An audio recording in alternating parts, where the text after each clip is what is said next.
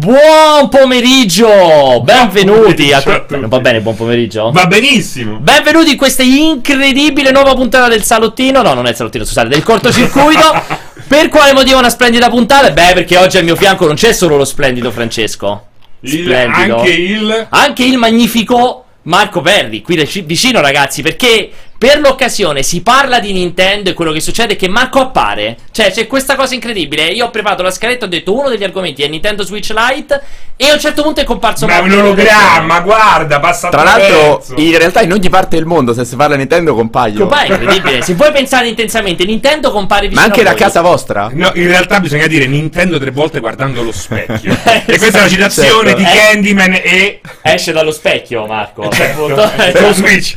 esatto. Con Mario allora, Kart. allora, una puntata straordinaria perché ci avvicina a questo weekend veramente frizzante. Si respira proprio l'odore del mare e della montagna in questo weekend. Ma guarda, Beh. io poi ne esco adesso. E di piscina, visto? E là è anche da- di piscina, adesso vi faremo vedere perché si respira l'odore della piscina fra pochissimo. Serve la sigla di Beverly Hills. eh? Serve la sigla di Beverly Hills. Allora, confermiamo però i due argomenti di quest'oggi.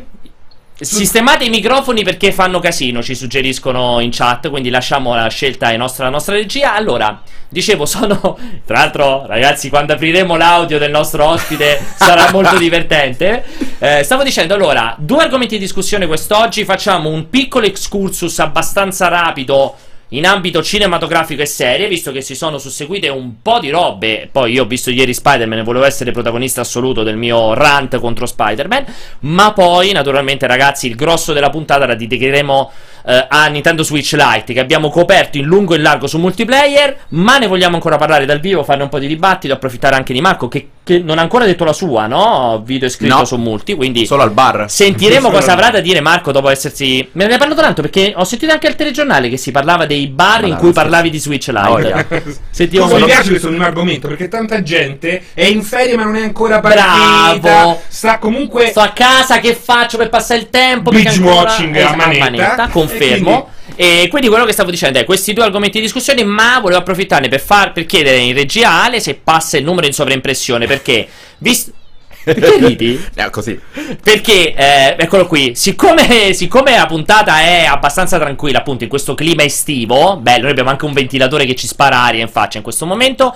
Ovviamente, se avete domande, se volete chiacchierare, volete dire la vostra, volete in qualsi- per qualsiasi motivo, che ne so, prendere un appuntamento con Marco per parlare di Nintendo, mandate i vostri messaggi audio sul WhatsApp al numero di telefono che vedete lì in sovraimpressione. Mi raccomando, messaggi brevi e possibilmente presentatevi all'inizio. Di chi Ma- è il numero? Di chi è il numero? Il Eh. numero è quello là di Marco. Ah, Questo ah, lo ok, potete ok. prendere È uno dei miei numeri. È uno dei numeri di Marco Perri. Questo è il numero per quando volete parlare di Nintendo con lui. Poi ho il numero di quando volete parlare di sesso, quando volete parlare di cartoni animati. sesso e tutti zero. Se- sesso non ci sta il numero, infatti risponde sempre la segreteria. O la segretaria. Ma comunque in diretta da Beverly Hills. Esatto, colleghiamoci col nostro primo e unico ospite di questa puntata perché in diretta dalla piscina più affollata e più piena di bambini di Beverly Hills, eccola qui c'è Gabriella che appazza. Buon pomeriggio Gabri. Ciao. Ciao, Gabriella. Ciao. Allora, Gabriella, come state vedendo, ha- un po' sta cambiando lavoro, sta cercando di prendere il brevetto da bagnina in piscina, quindi Esatto, in esatto, questo momento la- l'abbiamo Stavo disturba- tentando di. Esatto, l'abbiamo disturbata sul suo nuovo lavoro, che è appunto quella lì di bagnina in piscina. Allora, Gabri, come prima cosa, perché è la più grande curiosità, immagino, di tutti, per cui ne approfitto. Dove sei? Io sono in, una mini vacanza, mi ero detta, mi prendo un weekend di vacanza prima di farmi il rush finale di luglio con Giffoni, Venezia, considerando che forse ad agosto non vado in vacanza. Ma a quanto pare, ma a quanto pare, non sono ancora del tutto in vacanza. Hai visto, eh? Sei Quindi sono in contenta? piscina oggi. Oggi però piscina perché siamo arrivati stamattina e domani invece ce ne andiamo un po' in giro per il Salento. Che poi, tra l'altro, scusami, mi hai fatto vedere la piscina. Ma cioè, è una piscina Mm. vuota, ma con un mare di bambini nascosti nei cespugli. Perché sembra, acqua. sembra che non c'è nessuno in, Già, in acqua. Cioè, già. se- sembra vuota in Sono- acqua. ci sono- no, no, ce ne sono un paio che hanno degli ultrasuoni molto, hanno dei polmoni molto importanti. Ah, ok, ok, perfetto. Allora, allora, eh, diciamo. tutto. No, volevo- perché chiedevano subito se la piscina è offerta da Lega Nerd, se sta lavorando No, per no. il piscina. No, sta facendo una vacanza dove noi ovviamente siamo arrivati a rompere il. In particolare, io sono arrivato a rompere il Esatto, cazzo precisamente. esatto. Tra l'altro è casa sua questa, mi sbaglio? No, eh, non so se a tutti questi bambini a casa No, sua in no, piscina. No, no, tutti questi bambini. Un video ho sentito questa mattina che dici quella stronza di Gabriele andare in Non è vacanza. vero. Chiamiamola No, subito. non è proprio vero assolutamente. No, allora, ehm, volevamo fare un pochettino di chiacchiere così al volo. A me mi sta scoppiando completamente la cuffia, non so per quale motivo. Dicevo, volevo fare due chiacchiere. Anche a te ti è esplosa A la tutti cuffia. A tutti è esplosa la cuffia, perfetto. Dicevo, allora, ehm, prima di tutto, questione Spider-Man. So che Gabri non l'ha visto, in realtà ne avevi chiacchierato con Gregori, se non sbaglio. Emanuele, con Emanuele, che l'aveva esatto, visto. Voi neanche l'avete visto Spider-Man. No. Non lo vedrete Non- mai, suppongo. Non è vero, io invece su Spider-Man ho un debole. Per, per chi? Per Tom Holland? Per Spider-Man? Per Spider-Man in generale mi dispiace che ormai ci siamo sempre in mezzo agli Avengers, perché vorrei una cosa. Anche perché il precedente ci ho portato mia figlia. Ah, sì? Il suo primo Spider-Man. Gli è che poi piaciuto? è arrivato Iron Man ha detto questo chi è papà? Giustamente. Guarda, lascia perdere infatti. Te. Zero. Cercare un posto tra Anche con fastidio. un, eh, l'astuccio all'elementare di Spider-Man. Addirittura? Aspetta, ah, è stato anche il mio primo vestito di carnevale, eh. Ah, Allora, cioè, no, ragazzi. Zorro. Tu eri, tu eri Zoro? Eri? Zoro.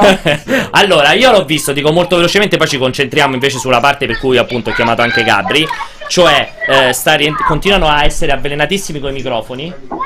Me lo avvicino a me, ok. A me. rientra Ecco, guarda, mi sto avvicinando il più possibile, sto allontanando il microfono. Eccomi qua. Allora, dicevo, ehm, io l'ho visto ieri molto, molto rapidamente. Volevo dire due o tre cose su questo Vai, io non Spider-Man. temo Cioè, spoiler. Io ho letto tantissimo le recensioni in giro e più o meno ne parlano tutti in modo più Tutti che molto piacevole. bene. Esattamente, tutti molto bene, detto bene. Allora, io onestamente non sono particolarmente fan di Spider-Man del personaggio in sé. Ho adorato il gioco per PlayStation 4 l'esclusiva. Ho giocato, persino ho comprato tutti i DLC perché l'ho proprio giocato, lo so, 50 ore perché l'ho trovato veramente molto piacevole.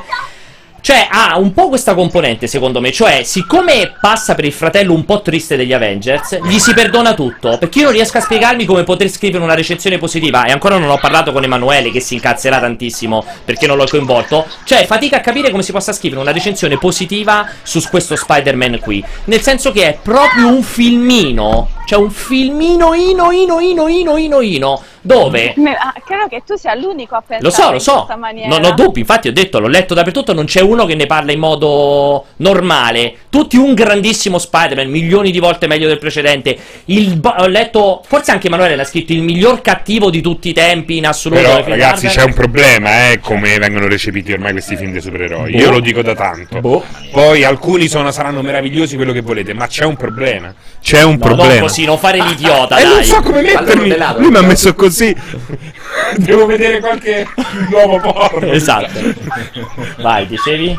Dicevo che c'è un problema, vengono percepiti in maniera strana, c'è troppa esaltazione a prescindere, quindi il prodotto di qualità non emer- cioè emergono tutti come grandissimi prodotti di qualità, poi vai a vedere No. c'è Cioè, allora, Normalità. allora, per me, tra l'altro, ha la prima metà, come diceva, come diceva anche lo splendido Emanuele, che assolutamente è, ma poi prima o poi chiacchiereremo in proposito. Ha una prima metà, secondo me, che è veramente completamente inutile e fatta proprio a super basso costo. Cioè, mi dà anche l'idea di una roba con budget molto ridotto.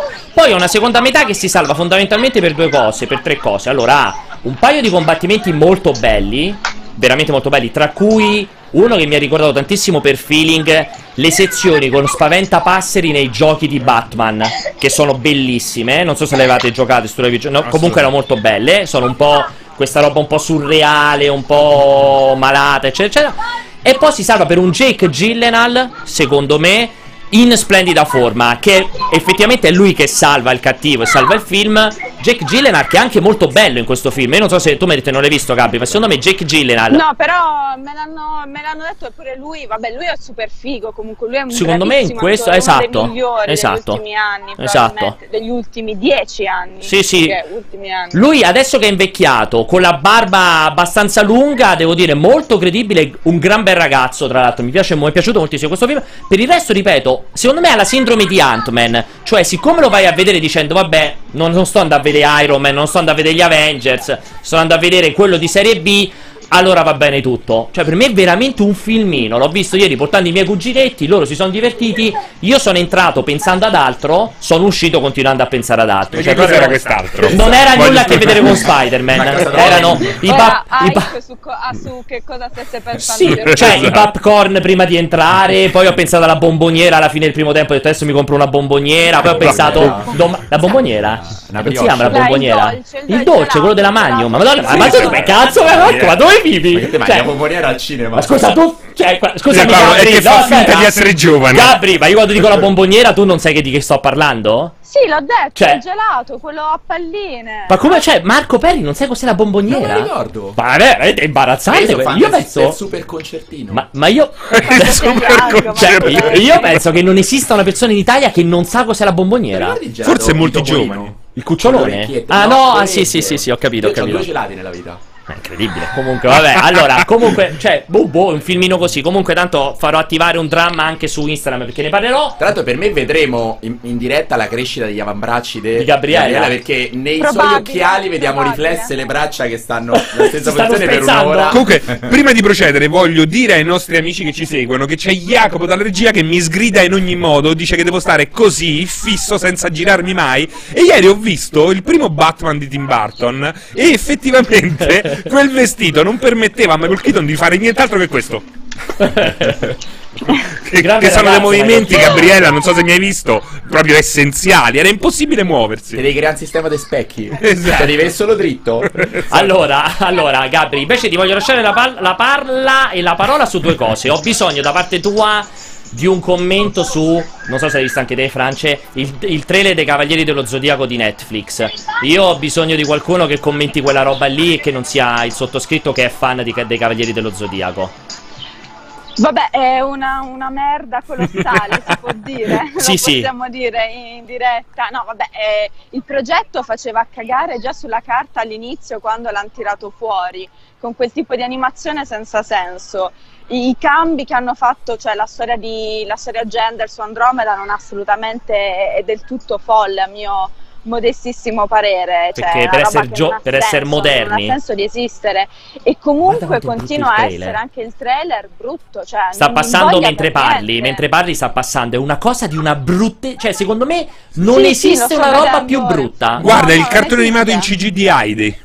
No, Di perché sembra, esatto, no, ma neanche sembra. Ah, esatto, esatto, No, è no, di. Heidi. Lo ricorda, eh, lo stile, vero? Dell'ape Maia. Non so se avete visto il cartone che animato in non 3D l'avevo dell'ape. Maia. Essere- Non l'avevo no, visto, era meglio non vederlo. di un'animazione Guarda quanto è brutto. Ma chi l'ha fatto questo No, lo è studio? ufficiale. Non lo so. Non lo so, lo studio, non lo so, però comunque. Cioè, sembra una roba fan made. Sembra che l'ha fatta. Sì, sì, Comunque, come Cioè. direbbero Aldo, Giovanni e Giacomo, il mio falegname la lo faceva meglio Sì. praticamente. Guarda che- Non ha nemmeno le unghie. Ma quanto è brutto, Io Marco? Non, non- cioè, non mi occupo di CGI, ma Ma no, ma probabilmente poi ho finito uno di vedere- studente al primo anno di computer grafica Esatto, sa fare di esatto. meglio. Se dai Maya o 3D Studio a un ragazzo che è uscito dall'università Sì, lo fa sì, meglio. esatto. Con Maya Cioè, fa molto Ma le proporzioni anche. Ma fammi capire, questo rappresenta cosa? Questa è la serie che esce su Netflix adesso il 16 Ma luglio, mi sembra. un reboot? Sì, è una un specie di remake? reboot, una specie di re- remake reboot. Per me farà un flop di quelli. Cioè, ma stai vedendo quanto è brutto, Marco? Ma Cioè, poi alla fine, secondo No. me, Gabriella se lo sparano anche gli appassionati. No, è eh, impossibile, io sono fine. appassionato. Allora, giustamente se hanno fatto delle storie assurde su Evangelion, con tutta la questione di cannarsi,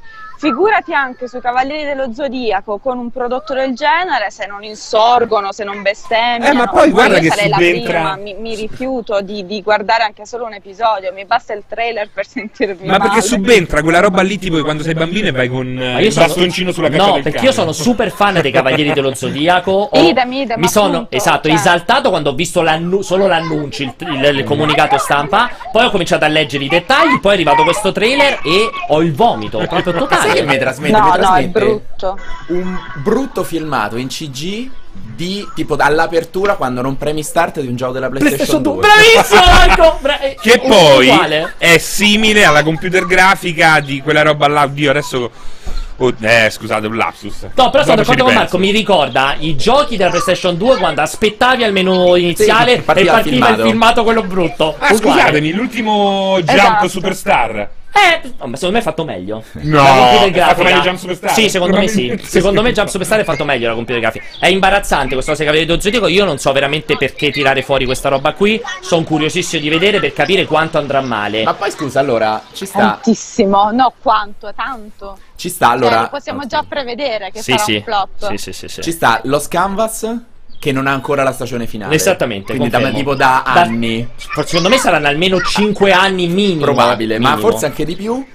E poi fanno queste cose. Sì, bruttissima. Lo Scambas che cos'era? L'ultima st- serie che è disegnata? Sì, l'ultima, diciamo la serie aggiunta Ah, successivamente a tutte le altre serie. È la prima, cioè la guerra La guerra che era precedente. originale, il prequel praticamente di quello che ha portato è. E, però questo si unisce, qua faccio il gancio sempre a te Gabri, che non so se hai visto, che ieri mattina è uscito il trailer, praticamente è uscito il primo trailer del film di Lupin III, poi questa cosa orribile che si chiama Lupin III primo, cioè che è veramente una roba per me da farti scoppiare la testa, è Lupin III primo, che è il primo cartone animato in computer grafica di Lupin. Quando Cioè, io vedi, già per me dire una cosa del genere è una roba che mi fa torcigliare le Esatto. budella. Ma perché? Ma che bisogno c'è? Comunque, aspetta. Ma perché? Quello che ti voglio Ah, dire è che io ho letto la notizia su Kotaku. Ho detto, Madonna, adesso spingo play e sarà una roba per cento più brutta di quella dello Zodiaco. E invece a me non è dispiaciuto quel trailer. Tu l'hai visto, Gabri? A me non è dispiaciuto il trailer. Sì, sì, l'ho visto. Ora non, non- non è brutto come Cavalieri Eh, esatto. Zodiaco, per carità. È difficile arrivare a una bruttezza tale, eh, ti ci devi proprio impegnare, diciamo pure questo.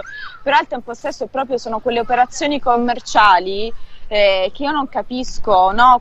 Nostalgia, la nostalgia ci ammazzerà tutti quanti, la nostalgia sarà la nostra rovina.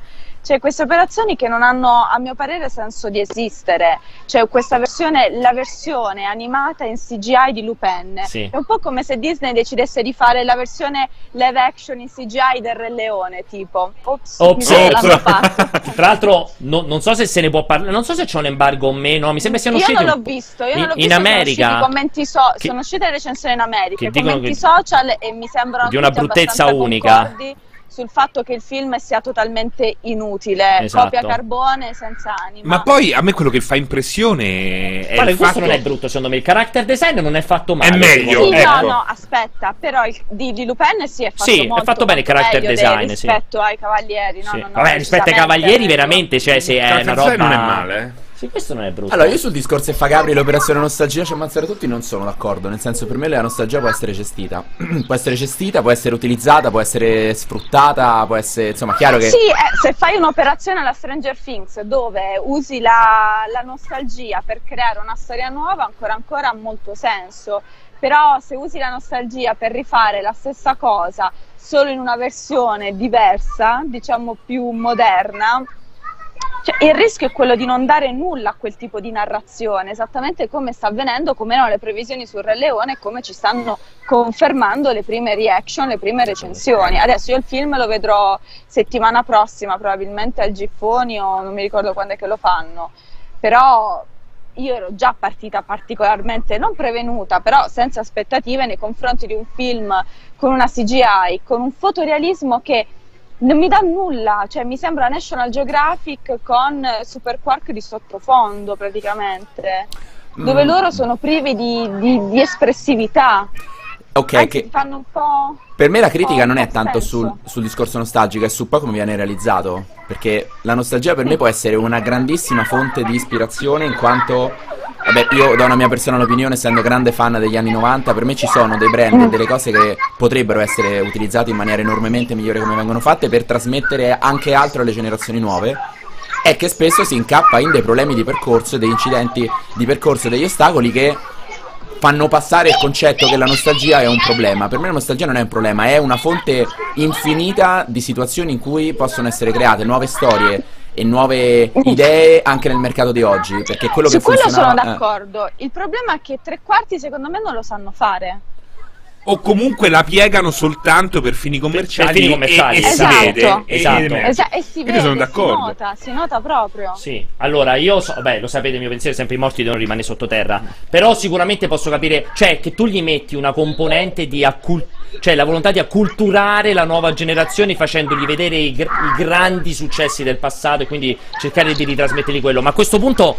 Perché non convincerli a, ri- a- a rivedere quel film, o a rivedere quel cartone originale o a rigiocare quel titolo originale? Più Invece- difficile. Però Per me è molto più difficile. Boh. Boh. Io scusate, io a mia figlia, grazie a Team Vision, che ci ho trovato dentro tipo Hillary, c'è presente Hillary? Sì, io pure gli ho fatto eh, vedere- Nana, Esatto, eh, la anch'io, bambina aliena cyborg. esatto. Alla fine se li vede. Ho avuto solo un po' di imbarazzo con Pollon, perché effettivamente Pollon è molto più greve di quello che Porca ti miseria. puoi ricordare. Certo. A parte che fumano tutti. Sì. è una cosa incredibile. E sembrano tutti appena usciti, appena Non devi, scopati. ricordati, che devi, ricordati che devi essere Michael Keaton. Quindi devi stare bloccato col Hai capito, faccio anche la voce. Però ecco, se- le sono piaciute, le sono piaciuti questi personaggi. Poi magari, ecco, secondo me poi si fanno pochissimi eh, rimasterizzazioni. Cioè, questi, Sì, queste robe qua sono, sono orrendi perché sono... Stiamo partendo adesso, Esatto. adesso che parte la... partita la musica alla grande. A me piaceva. Sì, lo so, lo so, perché quelle tipiche che balli te, secondo Sì, me. certo, cioè- io... Come si chiamano, oddio? No, però quello che sto dicendo è che, cioè, i Cavalieri dello Zodiaco. Facciamo sempre i Cavalieri dello Zodiaco. Io dubito fortemente che la nuova generazione veda questi Cavalieri dello Zodiaco. È molto meglio fare i Cavalieri dello Zodiaco originali. Fargli Sì, vedere il cartone animato di Sì. Cavalieri dello Zodiaco originale. Però perché quella roba hanno prodotto è una porcheria. Se era Però, una roba però incredibile. quante robe sono state incre- riprese dal passato, rifatte e sono incredibili da vedere? Cioè, quanti esempi fa? Dimmi, dimmi? Gabri, No, sta c'era, morendo. c'era giustamente Piero che mi faceva segno che si sentiva veramente troppa troppa musica. Non è mai troppo. Quindi che ha fatto? Si è alzato Piero e è andato a chiedere da abbassare a tutti No, quanti? no, sono io che sono ritornata su. Non, non c'è lo sfondo migliore dal mio lettino, ma perché era un pochino più riparato. Ok. Perché sono vampiro sotto l'ombrellone, però insomma, forse così la sentita meno. Allora, nel cinema e nelle serie TV fondamentalmente sono molto pochi i casi. Eh, certo. Eh, però potrei dirti che sarebbe per me meraviglioso utilizzare la nostalgia per riproporre alle generazioni di oggi roba vecchia tramite serie nuove. Però deve essere fatto bene, cioè io penso banalmente a Cowboy Bebop, per me è un capolavoro della vita. Ok. È molto complesso convincere un bambino a guardarsi Cowboy Ok. Bebop. Utilizzare Cowboy Bebop 2 Remastered. o remastered Esatto. per far rivedere, far ripassare quei concetti, per me non è un'operazione nostalgia, per me è un'operazione di cultura nelle nuove generazioni che normalmente non l'avrebbero fatto.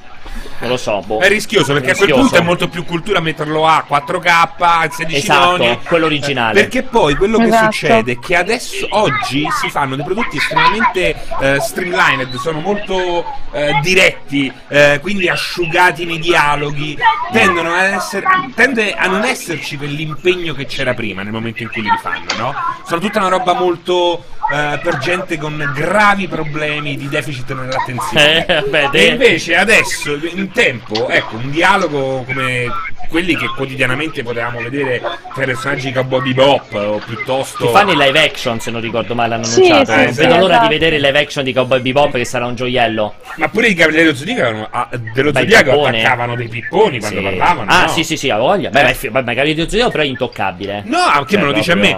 Però ecco, sicuramente Zodiaco quei pipponi non ci saranno più qua. Ho capito come dici, lo semplificano a priori. Lo semplificheranno, Bisogna quindi che cosa stai vedere. venendo, in- stai venendo incontro alle ridotte capacità mentali delle nuove generazioni. Però che per me è anche un problema forse dei doppiatori. Cioè tu pensi che i doppiatori di oggi siano enormemente più bravi o meno bravi di quelli di una Molto volta? meno bravi. Meno Vabbè, bravi. vabbè, vabbè, perché, c'è- perché è cambiata sia la professionalità sia è cambiati i tempi di lavoro. Una volta c'era più tempo per lavorare. Io non, farei, non direi che è tutta colpa dei doppiatori di oggi, quelli giovani No. che sono bravi. È che oggi probabilmente devi fare una roba del genere in una settimana con i copioni che ti arrivano il giorno prima di registrare. Mentre mi immagino Sì, che questo è anche eh, vero, 40 anni fa, mi immagino quando doppiavi avevi i copioni mesi prima, avevi un sacco di tempo perché prima che finivano in tv passavano dei mesi dopo la chiusura del doppiaggio, cioè oggi sono cambiati i tempi. Oggi vedo esce Game of Thrones e nell'arco di 5 giorni deve esserci la, 6 giorni la puntata in italiano doppiata. Quelli non è che ce l'hanno un mese prima, ce c'era il grande- un giorno prima C'era il grande maestro da 130 anni che dice adesso più enfasi più che oggi. Anzi, forse più persone fanno più personaggi. Cioè, una persona fa più Sempre per- Michael Keaton. Una persona fa più personaggi, no? Tipo, Quel- Paolo, vieni! Sì, sicuramente No, non posso. Però ti dico, Sei un doppiatore. oggi, oggi i tempi sono proprio diversi di lavoro. Questa cosa necessariamente abbatte la qualità, ma per forza. Però, cioè, non ne farei una colpa dei doppiatori. La modernità batte la qualità. Bravo. Io voglio Esatto, provare. È vero, è verissimo. Dai, io l'adoro Perché questa a noi cosa. la qualità ci fa schifo. no? Esatto, come diceva La festa. locura, merda. la locura. Senti, Gabri, ti voglio lasciare l'ultima domanda, poi ti lasciamo in pace, così vai, torni a farti il bagno. E i nostri in chat non continuano a avvelenarsi per il fatto che non si capisce un cazzo in questa puntata. Cuphead, hai visto l'annuncio? Anzi, due cose. Uno, Cuphead, se hai seguito l'annuncio che faranno la serie a cartoni animati su Netflix. E due, eh, se hai visto, se hai fatto in tempo a vedere il poster e le immagini finali. Ma credo che ci sia qualcuno che sta seguendo la live con un volume infinito. Allora, no, aspetta che, aspetta che ho capito solo la domanda su Cuphead, perché poi a un certo punto ti ho perso totalmente. Allora. Immagino che mi stessi chiedendo di The Witcher. Bravissima, ma prima di chiederti dei, dei The Witcher, dei- delle foto che sono uscite finali, dicevo, Ok. c'è qualcuno lì, che secondo me è Piero, che sta sentendo la live a palla. Ah, sì, è Io vero, mi Piero, risento la dietro. live perché si sente. Dire. Sì, mi Esatto, sento di... sì, è Esatto. Uccidilo un po' da parte mia anche, devi abbassare. Dicevo, allora, Cuphead si è seguito l'annuncio della serie animata e si è visto i Mm. character finali, i poster finali di The Witcher. Se mi fai un commento. Allora, ti rispondo, su Cuphead ti rispondo molto velocemente. In realtà sì, anche perché non è che sono uscite tantissime informazioni. E in effetti voglio dire, Cuphead si presta abbastanza per quel tipo di animazione. Sono curiosa di capire come faranno uno show. Cioè non penso che sia un- una roba veramente molto molto semplice da poter fare. Però devo dire la verità, hanno la mia curiosità per ora. Per ora hanno la mia curiosità. Il gioco è fighissimo, Ah, certo, io sono una gran frana. Piero è decisamente molto più bravo, io muoio e neanche il Ma tempo rispetto ad Alessio? cominciare a giocare. Rispetto ad Io Ale- Alessio? Io e Alessio ce la battiamo veramente Che miseria. benissimo. Tra tutti e due siamo Non cioè, potrei mai vabbè, giocare con in te, realtà- quindi, come con Alessio, che io mi incazzo come una iena se gioco col compagno che non sa No, giocare. Tu, tu, io e te dobbiamo giocare insieme. Io, te, Alessio, è un gioco horror. Ok. Devo dire la verità, sul mio canale ho fatto proprio. mm, Mi sono immortalata in momenti Grandi show. molto vergognosi. Dopo avermi preso per il culo per anni, dicendo Esatto. è ridicolo che fai sta roba a video, poi hai fatto uguale. Ho fatto peggio. Ecco. Ho fatto peggio. Ti ho pure taggato. Esatto, sa. sì, sì, una è incredibile, sul- confermo. Comunque Beh, dicevi brava, brava Cuphead, ti è piaciuto? L'idea? per ora la- Sì, l'idea è l'idea mi sembra interessante, pericolosa però, Mm. estremamente pericolosa. Cioè non è facile secondo me gestire un prodotto del genere. E soprattutto, Gabri, nulla. scusami, eh, secondo me costa molto di più fare un minutaggio con le animazioni di Cuphead che fare un minutaggio con la computer grafica che abbiamo visto prima. Vabbè, di sé- di Cavaliere Zodiaco. Eh, capito, tema sulla capito. qualità si porrà tantissimo. Ma a me preoccupa, esatto. tantissimo. Io ho visto che loro già si sono uniti. Non mi ricordo chi sarà lo- lo- il producer dello show, ma è uno specializzato in cortometraggi in stile anni 50, eccetera, eccetera. Adesso non ricordo il nome. A me lì quello che preoccuperà è che se il disegno lo faranno sempre MDHR, lo stesso team del videogioco, è capace che ci metteranno 15 anni a fare la Perché sono serie. quattro. Perché sono Sì, in quattro, esatto, ci hanno messo esatto, 6 anni, tra 5 l'altro. anni a fare il primo gioco. Ci stanno mettendo 3 anni a fare il DLC. Mi immagino gli metti in mezzo pure la serie TV. Ma e- no, ma non No, saranno no, loro non sicuri. faranno Avranno assunto qualcuno? Quindi dovranno rinunciare per forza a qualcosa. Purtroppo Beh, quando visto- devi rinunciare a qualcosa, quel qualcosa è, È la qualità. la qualità. Magari il cartone lo fanno fare quelli di. Senseiya. Magari i cartoni lo fanno con i Cavalieri dello Zodiaco. Beh, sicuramente gli verrà benissimo eh, quelli là. C'è il mitico Walone, Oh, ciao. Walo, che dice guarda che gli affianca uno studio di animazione appositamente. Ah, ok. Beh, Walo, un bacio umido. Grande Walo. Esatto. Per cui speriamo in questo studio di animazione che gli si affianca. Perché, beh, loro non so quanti gente abbiano assunto. Perché sono riusciti a ritardare il DLC. Doveva uscire inizio 2019, fine 2019 e slittato al 2020. Quindi, Mm. e non so quanta gente abbiano assunto a questo punto per- con quei risultati. È la tattica Cuphead. È la tattica Cuphead. E invece, Gabri, su The Witcher. Allora, per quanto riguarda The Witcher, io continuo a non mm, così come lo ero all'inizio, io continuo a non essere assolutamente convinta.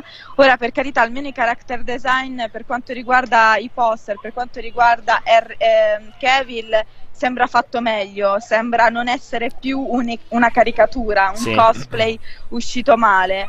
Al tempo stesso, però, non, ehm, non lo so. Io continuo a dire che per me hanno sbagliato totalmente attore. E sarò sincera, adesso, ora come ora, nel vederle truccate, mi convincono anche poco Esatto. le, le altre attrici. Esattamente. Prima mi convincevano di più. Prima mi convincevano soprattutto l'attrice che dovrebbe fare Siri. Sì. Prima mi convincevano molto di più, ora che le vedo finalmente nei costumi mi convincono molto molto meno. È un progetto che a me ha da sempre preoccupato, è un progetto sul quale non, non riesco a fomentarmi, a avere delle aspettative, anzi sono molto molto spaventata. non- non Allora. so. Poi d'altro canto io ripeto che questo comunque è un progetto, è una trasposizione tratta da i libri Bravissima, è, è inutile esatto. dire che molti di noi, me compresa, sono ovviamente tra virgolette traviati dall'immagine che noi abbiamo Di The Geralt, sì, sì. gioco, Esatto. Quindi è ovvio che non possiamo avere uno sguardo davvero lucido se non le persone che il libro l'hanno, i libri l'hanno Eh, effettivamente letti. però, allora, siano gli unici. Io sono super d'accordo con te, Gabri, su tutti i punti di vista. Aggiungo degli altri elementi che io come te ero molto più convinto quando avevano fatto l'annuncio sulle ragazze, insomma, che avrebbero fatto appunto le, insomma, le- le- gli altri comprimari. Fermo restando che continuo a trovare quella che fa Yennefer comunque interessante. Sono talmente brutti questi. Interessante. Questi, a parte che mi sembra, mi una bambina veramente. ah, Sono talmente Esatto. brutti sti carattere eh, poster, come si chiamano, che riesce persino, come hai detto te, a uscire meglio di tutti Henry Cavill che fa Geralt rispetto agli Sì, altri. sì, esatto, per quanto esatto, sono brutti esatto. gli altri, cioè sono riusciti a fare questo twist incredibile. E come dici, tu dici una cosa giustissima del fatto che è partito quel dibattito, ha una sola spada sulla schiena, che, che cagata, no? In verità lui ha la due, tutto quel dibattito folle.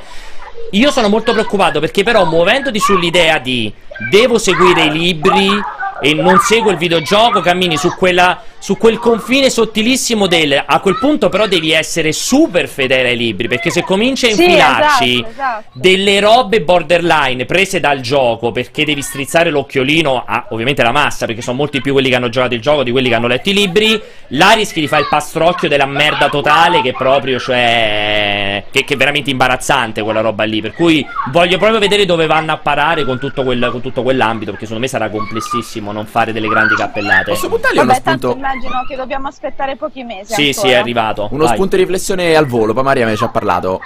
Tecnicamente nel mercato abbiamo conosciuto fino a due anni fa, cioè fino all'era degli abbonamenti, se un prodotto faceva schifo falliva. Oggi no.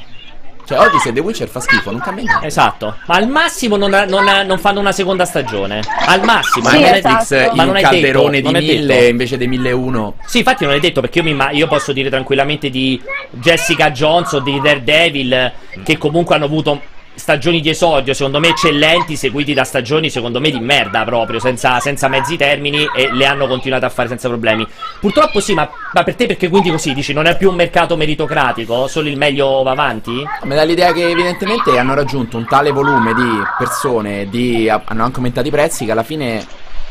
Boh, mi sembra che forse interessa un po' meno creare qualità. Cioè, lo you can eat alla fine Sì, è ti porta a assaggiare tutto. Mangi tutto, che mi costa? Bravo. Mentre Eh, stiro. È mi all parlo you can eat, hai detto benissimo. All you can eat, pure se il sushi Certo. fa cagare, mangio comunque. Tanto spendo 19 euro. Non è che mi fatto serata, che-. Esatto, mi sono divertito con gli altri. E il concetto è lo stesso. Pure se fa cagare, ci ho passato 5 sere a vederlo. E va bene così. Cioè, inizia a essere un po' Purtroppo. preoccupante. Un po' dovrebbe preoccupante, sì. Eh, è sì. abbastanza preoccupante, secondo me. Qualcuno si salva ancora perché vediamo appunto HBO. Comunque fa un Sì, livello sì, produttivo sì, diverso. certo. Però Però- HBO, quella roba lì non va su Netflix. Non va su Quella Netflix. è Now TV, Esatto, che c'ha un, c'è- c'ha un, un catalogo, sì, sì. un centesimo. Sì, sì. Cioè, la serie TV del Signore Anelli sono relativamente sereno perché Amazon deve spingerla. Quindi farà una roba tendenzialmente... Sì, è la tua speranza, perché io ho visto, perché abbiamo visto che l'ha fatto Amazon con American Gods, voglio vedere che fa con The Boys, cioè non punterei a dire che la serie tv del Signore degli Anelli sarà l'insegna della qualità, eh. Aspetta, attento però con American Gods, perché American Gods è distribuita da Amazon. Ah, non è loro? ma in realtà è Stars. Ah, ero convinto, stagione- scusami, ero convinto fosse proprio loro. tutta pro- tant'è che American Gods, a differenza per esempio di, Gondo- di un Good Omens, sia la prima che la seconda stagione andava una puntata a, A settimana, sì, sì. Perché è una coproduzione, invece per esempio Good Omens è interamente Amazon Ok. Prime, come lo sarà The Boys o Il Signore degli Scu- Anelli. scusate l'imprecisione. Vediamo, voglio vedere. Io come esempio sto aspettando come la, la- proprio come la morte, anzi no, al contrario, come proprio la cosa più figa del mondo, la terza stagione di The Expanse fatta proprio prodotta da Amazon. Eh, cioè io però per ora non metterei la mano sul fuoco che da loro arriva solo qualità a differenza di Netflix, Ma eh. no, assolutamente no. No, ragazzi. no. Cioè, no, eh, no. eh, No, eh, però sono più stimolati. sei più stimolato. Loro sono più stimolati. Ah, ma insomma, magari pure te. Io, io medio, insomma, voglio vedere. Vabbè. Gabri, io ne approfitto Vabbè. per ringraziarti. Scusami per il disturbo e tutto. Saluta Piero Vabbè. e saluta i ragazzi lì di fianco. I ragazzini lì di fianco. Eh, li saluto subito. Affoga Ciao. tutti. Ciao Gabri, buon Ciao, weekend. Ciao ragazzi, ciao Un bacio belli. gigantesco a Gabri, che ringraziamo. Perdonate il casino di sottofondo, ma mi faceva piacere sentirla e romperle il cazzo.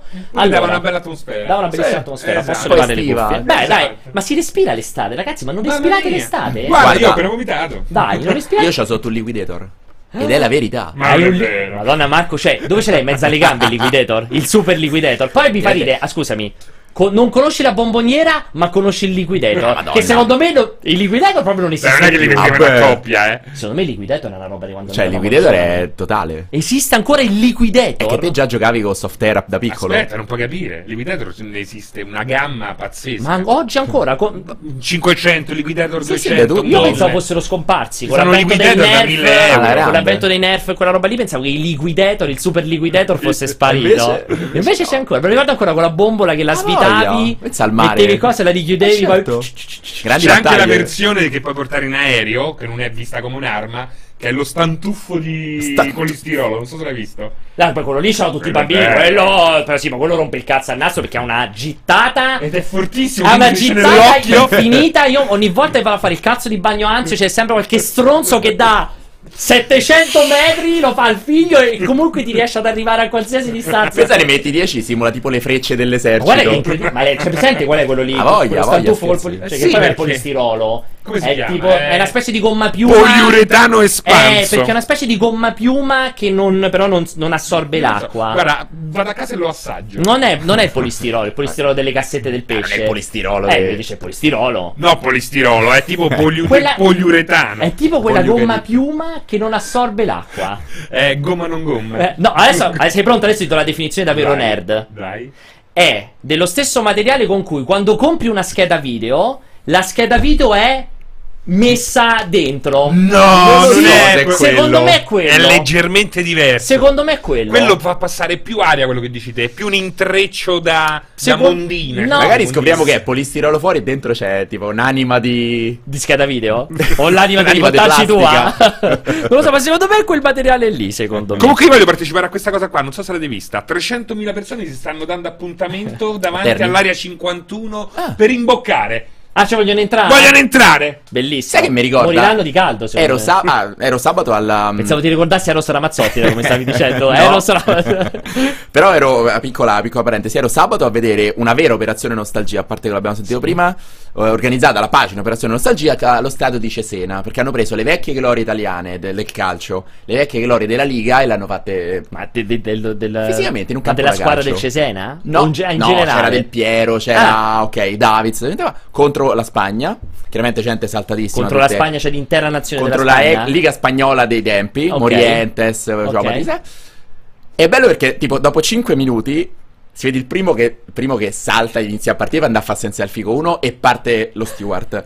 Poi arriva il secondo, poi arriva il terzo. A un certo un certo punto- sono partiti in 5 e il bello è che facevano tipo, mentre facevano tipo... Ah, facevano pure il doppio passo? per evitare il, doppio passo per far buttare a terra A un certo punto a fine partita tutto lo stadio è andato in campo. Ma che cazzo dici? Ti giuro, c'ho anche il video. Ma scusa, tu eri lì? Ma da quando Io sei diventato così fan parte, perché c'ho un biglietto. Ah, tu c'hai il biglietto dappertutto, ho capito? Ma se io ti offro un biglietto per andare a vedere una gara di equitazione, ci vai? vado. Ok. Comunque- Adesso domani ti compro un biglietto di equitazione, di, di una gara di equitazione e voglio vedere che ci vai il 10 agosto. Alla gara di equitazione all'aperto. Se lo fate contento. Ok. Comunque è davvero poliuretano espanso, secondo me. Eh, sì, tu- Ci volevo, ci è quella della scheda video, secondo me. È lo stesso cosa con cui sono alloggiate le schede video. Comunque, allora.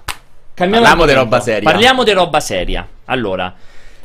Parliamo ovviamente di Nintendo Switch Lite. Annuncio. Allora, annuncio a sorpresa, nel senso che non ce l'aspettavamo proprio l'altro ieri. Ma annuncio non a sorpresa perché era il segreto peggio custodito dell'industry degli ultimi 14 anni. L'esistente. Eh, eh, diciamo che è in lizza tra i top dopo l'iPhone nuovo. Diciamo arriva la Switch Lite. Diciamo che sai che esce. Eh, sì, esatto, sapevamo tutti che sarebbe uscita.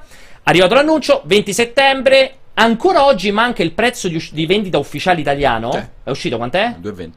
219. Sembra, mi sembra 200, Cioè, no, da press 229 release? se non sbaglio. 229? 229, sì, eh, sì, sì, ok. sì. Ma sei sicuro che da press release comunicato stampa Nintendo? Guarda, secondo A me non è no, arrivato no, attenzione. Detto ufficiale. Attenzione, Nintendo non ti dirà mai che costa questo perché te ce lo fanno i rivenditori. Va bene, ok. Eh, però è paracula come cosa. Sì, un po' para- c'è un prezzo di non è vero, c'è un prezzo di listino, come c'era il 329,99 di Switch, c'era il prezzo di Invece listino. questa volta non l'hanno proprio non c'è ancora il annunciare. prezzo di listino e infatti in America c'è il prezzo di listino che è 199 dollari non c'è ancora il prezzo di listino ufficiale sicuramente ci stiamo ascoltando tutti che sia 2,29 2,39 Ah, ma o GameStop secondo me 2,29 l'ha messa a 2,19. GameStop l'ha messa a 2,19 2,19, GameStop. Comunque, detto questo, eh, vabbè, 20 settembre in uscita in contemporanea a The Legend of Zelda Link's Awakening, capitolo che farò carte false per poterlo recensire io perché per me è un pezzetto di cuore quello Zelda lì per Game Boy, l'avrò giocato veramente milioni di ore, è stato il mio Zelda, uno tra i miei Zelda preferiti.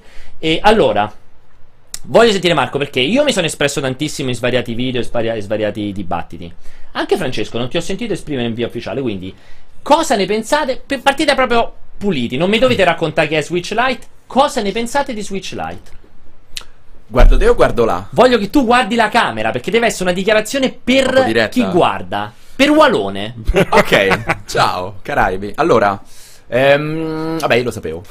lo sapevo da Ah, tanto. Ok. E vabbè, era ovvio, ragazzi, cioè non è che c'è tanto a dire. Si sarebbe chiamata Light, esattamente come il DS, ehm, perché incarna quell'anima portatile estrema. Era necessario, era necessario perché dopo due anni e mezzo di Switch, comunque la console aveva necessità di un taglio di prezzo non ufficiale. Quel taglio di prezzo si poteva dare solo tramite la rimozione del dock, quindi 100 euro secche e meno, che fondamentalmente è più o meno una valorizzazione sensata del dock e, e di un po' di componentistica interna rivisitata. È la console che venderà tantissimo infinito durante il Natale, quindi complice anche un calo comunque eh, ovviamente fisiologico di PlayStation 4 che ha comunque solo Death Stranding da schierare, Switch, venderà, Switch Lite venderà all'infinito e sarà la console per chi ehm, ormai in questi due anni e mezzo ha dichiarato in maniera più o meno esplicita che Switch per lei è una console portatile, quindi una console che si gioca sul letto o in giro per il mondo. Mm, francamente io mm, per quanto mi piace a livello estetico non penso che l'acquisterò perché ho già il modello base naturalmente che ci gioco anche sul televisore come non troppi fanno. Però era, era- era- scontato che lo facessero ed è giusto che lo, che lo facciano perché mm, è una console che serve, è una console che traghetta Nintendo durante un, eh, comunque un semestre in cui hanno dei titoli che sono fatti per il mercato portatile, perché Pokémon è un gioco per, per il mercato portatile, è il primo Pokémon che starà su console fissa, Ma più fissa. ma anche non più fissa, quindi cioè, era, era scontato che succedesse questo. Quello che mi incuriosisce è quello che accadrà l'anno prossimo, perché comunque, comunque Nintendo ha detto che sarà l'unica revisione che uscirà nel 2019, questo fa un po' puzzare perché vuol dire nel 2020 arriverà altro, secondo me è molto probabile. Ciò che mi incuriosisce non è tanto Switch Lite, ma è capire come Nintendo affronterà l'elemento next gen, però questo è un altro discorso. Ok. Voglio sentire, prima di farti due domande, ti voglio fare anche in, rispo- anche in risposta a quello che dici, voglio sentire prima di tutto il tuo parere su Io intanto sparo subito un colpo in aria perché secondo me il doc salve. valutazione eh, sta sui 4,99 da Tiger, non 100 euro. Ma al di là di questo, secondo me è una scelta assolutamente sensata, era proprio nell'aria, come non lo era invece al contrario la versione Pro, che sarebbe stata un'idiozia farla uscire oggi, magari più avanti.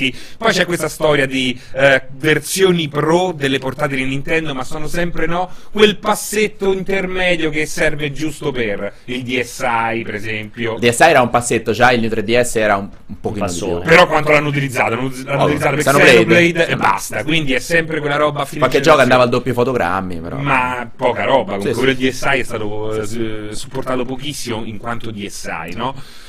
Quindi sì, il, il light va benissimo, è un- una roba che oggi vediamo a 100 euro in meno circa e sicuramente poi il prezzo che farà la differenza è il prezzo in bundle a Natale e più avanti, no? Quando è la stessa cosa che dicevo del, eh, lì è un po' più folle, del nuovo Xbox, quello senza disco. Che costa digital. troppo oggi, magari può sembrare che costi troppo, ma più avanti con il bundle, quando comunque si riallineerà, alli, alli, arrili, eh, yeah, Non so che vuoi dire. Nemmeno io. Riallineeranno. Ah, eh, ok, eh, cambieranno un po' le percezioni perché si abbasseranno i, i- prezzi e, Ok. e niente, non posso parlare oggi. Allora- un po' Sì, dislessico, sì. però me. Allora- non so, Ti eh. emoziono? Io ti voglio, Esatto. ti voglio fare un po' di domande, Marco. Allora, la prima, ehm, non ti voglio dire il mio parere perché devi vedere i video per sapere il mio parere. Ok. La prima che ti voglio fare è. Ma anche chi ci segue deve vedere video per forza. Lo sai il mio parere? Io ho detto chiaramente che così come avevo decantato peste, corna e morte alla Switch, per me questa è la mossa migliore che ha fatto Nintendo probabilmente negli ultimi due anni, proprio, negli ultimi tre anni, nel senso che per me questa è perfetta, perché finalmente risolve quella grande menzogna di una console casalinga che non è una console casalinga, risolve quel grande, quella grande incongruenza di una console in cui tutti gli sviluppatori e tutti i giocatori l'hanno elogiata per il fatto che ti permette di giocare in portabilità, Mhm. perché tutte le remastered, tutti i, i giochi indipendenti, tutti quanti era è figo perché finalmente posso giocare questo gioco in portabilità. Quindi per me risolve completamente quella in- proprio incongruenza mentale. Per me è una console eccezionale. Io l'ho detto, sarò acquirente in day one. Riconsegnerò la mia alla redazione e comprerò Dai, day one cioè, tu quella. preferisci quella nuova Senza ombra di dubbio, perché per me è ridicolo pensare alla Switch come una console da tenere doccata sul televisore. Io su doccato sul mio bel 4K, cioè PC, C'ho Xbox, c'ho PlayStation 4. La forza di Switch per me e secondo me per il 98% del pubblico è stato ci giochi in movimento, non ci gioco No, collegato la al pilla TV. sicuramente è Per me è quello, no? questo, io la penso in No. questo modo. Dopodiché No. dico, vabbè, se per te la gente lo comprava per- perché la pilla di Switch è che la tieni collegata al TV, va No, bene. perché la No, pilla è Switch il non è nessuno di anche. due, è il software. Che per me su un 4K No, c'è un però- 4K. Sti cazzi, io c'è ti un do 4K ragione, la vero, roba ma non sto parlando di quello che c'entra però. Beh, pure Eh, su che Wii U giocare, io Mario. Odyssey lo voglio giocare doccato, Zelda se lo voglio giocare doccato, Metroid te lo gioco giocare in Chissà, portabilità. a, me piace- a me piacerebbe vedere le statistiche delle ore di gioco doccate e le statistiche delle ore di gioco in Esatto, portabilità. sarebbe meraviglioso. Secondo me oggi è completamente sbilanciato dal mio punto di vista. Detto questo, Da quali ti immagini, cre- però? No, io immagino 70 e 30. Sì, probabilmente 70 e 30, 75 e 25. E credo, ti dico un grande segreto. Secondo me Nintendo la pensa come me, altrimenti non avrebbe fatto quella portabile. Avrebbe fatto la console casalinga doccata. Ma non è a 200 euro in meno. questo. Per me sì, avrebbe fatto la console casalinga a 100 euro in meno che non puoi portare in giro. E te costa uguale? No, 100 euro in meno, perché la fai senza il Joy-Con. La fai console casalinga, senza il Joy-Con no, staccato e no, quella roba No, lì. non puoi presentare una cosa del Vabbè. genere. No, anche perché il pubblico a cui va a rivolgersi Infatti è un è pubblico che, la- che lo vuole giocare in Ragazzi, portatile. per me è una mossa eccezionale. Non so Eh, più come dire, per me è È una perfetta. mossa eccezionale. E ripeto, per me la gente ha comprato Switch per la portabilità, non perché la tiene toccata al televisore. Dopodiché va benissimo. Secondo cioè, me per il ma anche, se, è importante. se poi la maggior parte della gente l'ha comprata per tenere una console doccata al televisore, sono contento per loro. Scusa, ma te PlayStation la tieni perché, non- perché si attacca al televisore? Io la gioco portatile la PlayStation. Cioè perché Eh. compri PlayStation? Perché, perché si attacca, magia. Oddio. Onestamente, se oggi dovessi fare una scelta, fra Playsta- dovessi scegliere fra una PlayStation 4 fissa casalinga in TV o una PlayStation 4 portabile, comprerei la PlayStation 4 fissa È casalinga una in TV. ibrida? Senza ombra di dubbio. Non comprerei la perché? ibrida. Io comprerei la per il ibrida. software. No, perché, per- perché ho due esperienze completamente diverse. Mentre io da PlayStation 4 Pro e da PlayStation 4 mi aspetto un certo tipo di qualità grafica, un certo tipo di sforzo, un certo tipo di muscolo, io da Switch non mi aspetto quella cosa. Mi aspetto un'esperienza software più o meno eccitante che possa godermi in movimento. Non me l'aspetto che me la possa godere collegata al TV di casa. Per Perché? quello che mi riguarda. Perché oggi, secondo me, Switch non vince per l'esperienza collegata al TV, al TV di casa. Vince dire- per l'esperienza in No, portabilità. soprattutto sulle terze parti, però sui giochi Nintendo io, per farti un esempio, Zelda credo di averlo giocato Solo 50 e collegato 50.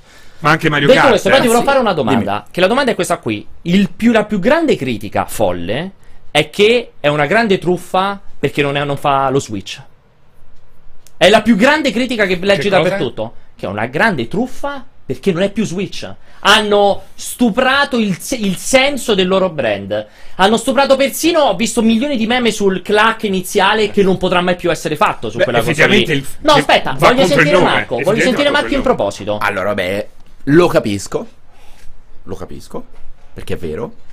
Perché poi quel clack è un. È stato un elemento un marchio di distintivo. fabbrica. È stato un elemento distintivo. Però sono le stesse identiche critiche. Per me abbastanza. No, ridicole, le capisco, ma non capisco il senso. Che hanno fatto al 2DS.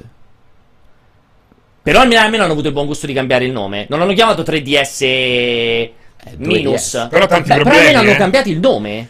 Comunque è hanno, le- hanno avuto il buon gusto di togliere il 3D, almeno dal nome. Eh, però ti andava a morire la caratteristica del 3DS. Ok.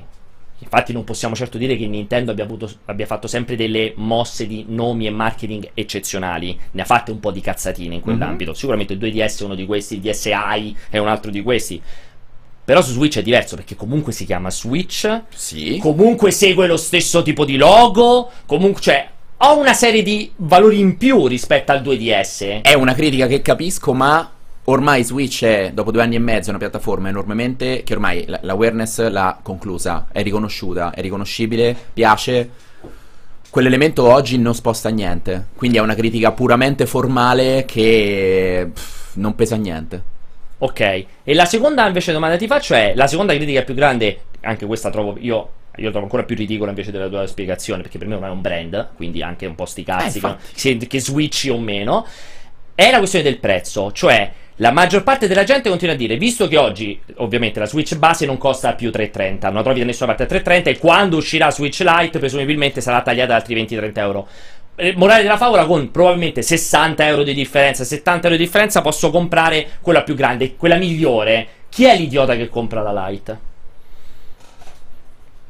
Beh, cioè, eh, però è sempre esistito questo dialogo. Eh. Cioè, esistito con PlayStation 4 e PlayStation sto chiedendo 4 Pro, con Xbox One X Xbox normale. Cioè, è normale, la gente troverà sempre modo per, per non essere d'accordo. Il prezzo, ragazzi, cioè, questo bisogna metterselo in testa. Il prezzo sull'hardware è molto complesso che i, i produttori hardware ci facciano dei soldi. Quindi è difficile che ve la buttino, specialmente una Switch a prezzo di costo. Probabilmente 199 dollari, io parlo sempre prezzi in dollari Certo. perché per me è riferimento. 199 dollari, quello è il suo prezzo. Non potevano far di meno anche perché 199 dollari senza dock con una rivisitazione hardware per loro è il prezzo giusto per fare quel tantino per giustificare il costo di produzione. Poi è chiaro, Nintendo ha sempre fatto soldi sul software. Eh, Ricordiamo poi che 199 dollari sono sempre una grande menzogna perché i prezzi dollari sono esentasse. Sono esentasse, Poi quando lo vai a certo. comprare hai sempre le tasse 2,30. applicate. Esatto. Magari dipende, dipende dai posti dove la all'incirca, compri. però, Ci eh. saranno delle nazioni dove la comprerai a 208, ma ci saranno delle nazioni dove comprerai a 220. Questa è una console che in questo momento storico, con questo tipo di utenza, con il calo delle altre console, con l'arrivo degli abbonamenti, la frammentazione del mercato di intrattenimento, è una console che punta a vendere a chi, non a Switch ovviamente, ma vuole giocare fondamentalmente Pokémon. Per me proprio Quindi è... è solo per quello? Per me è proprio la console di Pokémon. Cioè, è una console che, finito il Natale, ci avrà un grande ridimensionamento e seguirà il trend poi di vendita di Pokémon. Perché è una console per chi vuole giocare Pokémon, che non ha Switch ovviamente, e se lo vuole giocare in giro. Mm, ok. Hai sviato un po' la risposta. Vabbè, sul prezzo che ti devo dire, il prezzo Nintendo l'ha sempre fatto prezzi che non piacciono. L'ha sempre fatto sull'hardware, specialmente nell'epoca Wii, ma soprattutto sul software. Come ho detto un miliardo di volte e sempre incontrando non il vostro favore, cioè Nintendo non abbassa i prezzi perché Nintendo sa che può vendere a quel prezzo lì. Quindi non gliene frega una fava di andare a fare il mercato dei poveri, andando a fare, dei poveri con 100.000 virgolette, andando a fare la lotta mh, intestina sui propri prezzi come fa Sony, Microsoft, eh, Apple quando fa gli sconti, Google quando fa gli sconti, eccetera, eccetera. Non gliene frega niente. Quando Nintendo fa gli sconti, sono sconti che guardi, capisci che arrivano al 20-30%, ma non andrà mai un 80% di sconto. Non gliene frega niente, non vogliono svalutare il prodotto. Quindi andare a vendere una Switch Lite a troppo di meno rispetto a Switch è uno svalutarla. Perché comunque la console c'è, esiste, è riconosciuto come brand forte, per quello che può offrire anche a livello hardware in portabilità, quindi andare a venderla di meno non ha alcun senso. Se volevate vendere Switch a meno ve la comprate usata. Ma poi scusa, qual è la dif- dove sta questa differenza di 30 euro rispetto alla versione vecchia? 50-60 euro rispetto Eh ma sì, ma se si abbasserà quella, si abbasserà anche questa nuova. Cioè alla fine No, dice al momento dell'uscita. Allora, oggi realisticamente la Switch normale Non guard- non la compri a 280.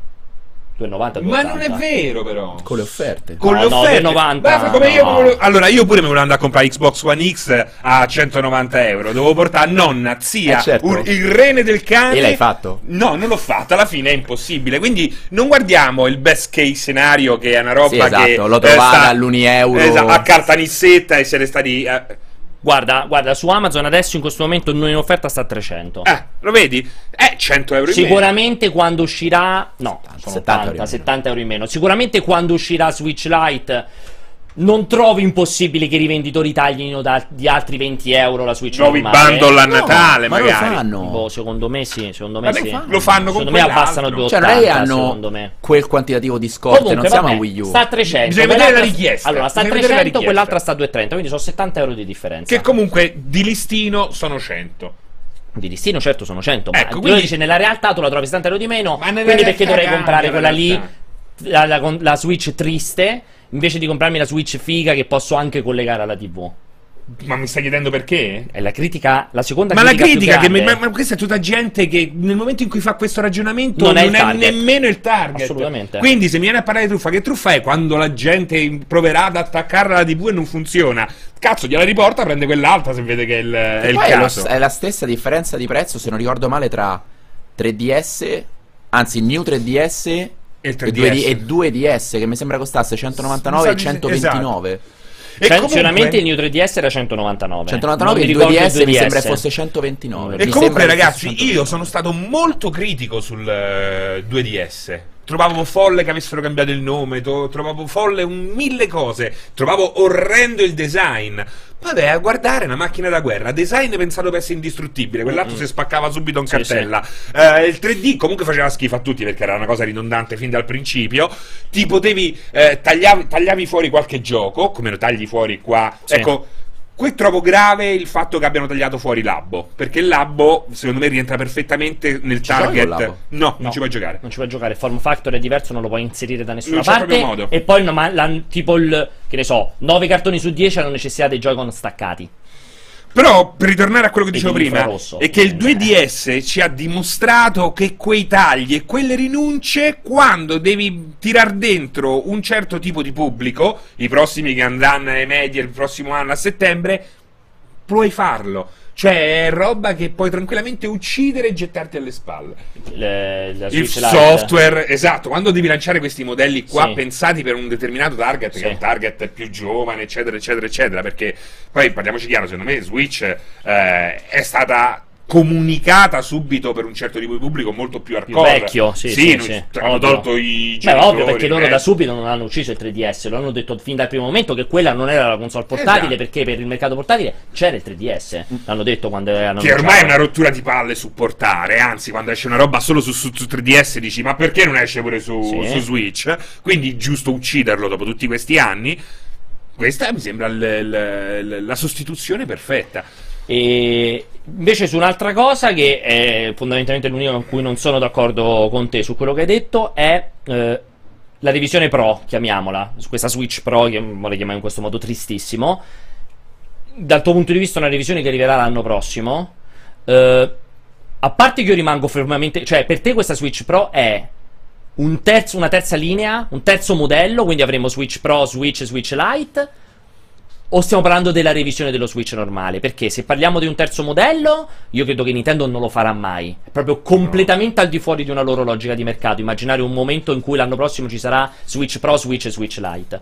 Se parliamo di una revisione hardware sostanziale, che quindi soppianti lo Switch standard, cioè tu dal giorno X avrai, quando compri Switch, hai quello o hai Switch Lite. Io dubito fortemente che loro si lancino nel caos del prossimo anno, in cui usciranno tutte le console nuove, in cui ripartirà il dibattito su guarda come si vede PS5, guarda come si vede Switch eh, 2 o Switch Pro. Cioè, per me se la devono lanciare, la lanceranno nel 2021, che tra l'altro segna i 4 anni precisi di Switch. Quindi se devo fare il pensiero, me lo immagino in questo modo. Allora, è talmente impossibile prevedere che c'hanno in mente perché qualsiasi ragionamento fai e da qualsiasi parte lo prendi, te- tecnicamente loro. Qualcuno li può vedere come già morti se vai a seguire i trend, visto che escono, escono le console nuove. Certo. Non è nemmeno una Switch Pro può reggere il confronto. Appunto, dico, non si lanciano Quindi tendenzialmente loro no- cioè, non hanno niente da fare, possono solo contare soldi finché riescono a vendere sta console. Quindi è evidente che non sarà così. È evidente che ci avranno altro nel cassetto. È complesso ipotizzare cos'è, perché mh, ciò che abbiamo sempre pensato, perlomeno qualcuno, era quello che quando c'era ancora Iwata e veniva presentato come patent, eh, la sua supplemental computing device. Sì. Quindi questo, quello che poi si è rivelato essere il dock, ma quello che noi abbiamo oggi è un dock di plastica. Qualcuno pensa a un dock con qualcosa dentro che possa potenziare la macchina, ma poi non può giocarci in la portabilità. Eh, quindi quella, quella è un'ipotesi complessa da pensare. Come era complesso da pensare che facessero una console dove non staccavi i giochi, ma poi l'hanno fatto. Quindi Nintendo dal punto di vista non è semplicemente ehm, inquadrabile. Però per me deve arrivare una cosa del genere perché allora se non arriva vuol Ma dire che ti fai soppianta? Beh sì, ma O come è alla una fine- terza linea? Come la linea Slim di PlayStation poi va a soppiantare la Eh, FAT. non come PS4 Pro. No, ma infatti secondo me sarà Per me è linea dei impossibile. DSi, per me è impo- no, per me è proprio impossibile. No, per, per me, me sarà- soppianta allora, Switch. Uscito a gennaio 2017, Esatto. quindi secondo un ciclo normale durerà almeno 5 anni. 6 anni minimo, 5-6 anni. 6 anni. La domanda è, possono, al netto di quello che possono fare, la domanda è, possono resistere tutto questo tempo solo affidandosi al software? Secondo me 5 sì. Io faccio, cioè, questa domanda Sì, forse stare. retorica, io Ci può sta, sì. abbassando il prezzo, magari le console 9 costeranno 500 euro perché molto Sì, probabilmente il sicuro. prezzo sarà quello, loro si presentano al mercato a 250, 200, così, è molto probabile che 5 anni li fanno, ma dopo? Cioè, io vorrei già pensare a dopo, dopo che ormai hai quella che è una piattaforma unica, perché fissa è portatile. Essendo portatile comunque è una filosofia che ti porta a risparmiare in termini di risorse. Come ti presenti Non al è che mercato tra... risparmi, è che non puoi, non puoi farlo non per limiti tecnologici. Esatto, non Ti risparmio. come ti presenterebbero un po' al mercato? Questa è la vera domanda. Cioè, la domanda è: non è tanto Switch oggi come sarà Pro, sarà un po' più potente. in 20 ore. La domanda è: come sarà Switch 2? Perché per ora stanno. È andato bene.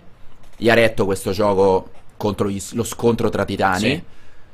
Ma il prossimo giro è ancora più difficile, perché c'è Google, c'è Microsoft, c'è il Game Pass, cioè ormai gli abbonamenti diventeranno proprio ancora più devastanti. C'è lo streaming. C'è lo streaming, cioè giocarsi il tempo delle persone, che ormai è il mantra di chi fa Sì. intrattenimento, è sempre più difficile agguantarselo. Quindi, che farà Nintendo dopo? Cioè, il Pro potrebbe essere una via di mezzo che magari ti servirà per aumentare un po' risoluzioni, i fotogrammi, non ho idea come le inventeranno.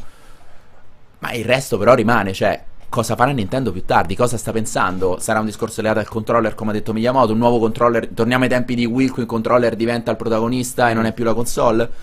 Cioè, è lì che mi incuriosisce. Perché lui che cosa ha detto? Ha detto che stanno lavorando a un controller che possa essere una sorta di chiave di volta, cioè un controller che possa funzionare con qualsiasi eh, strumento e che risponda a qualsiasi esigenza. Quindi eh, è una roba fantascientifica, così detta.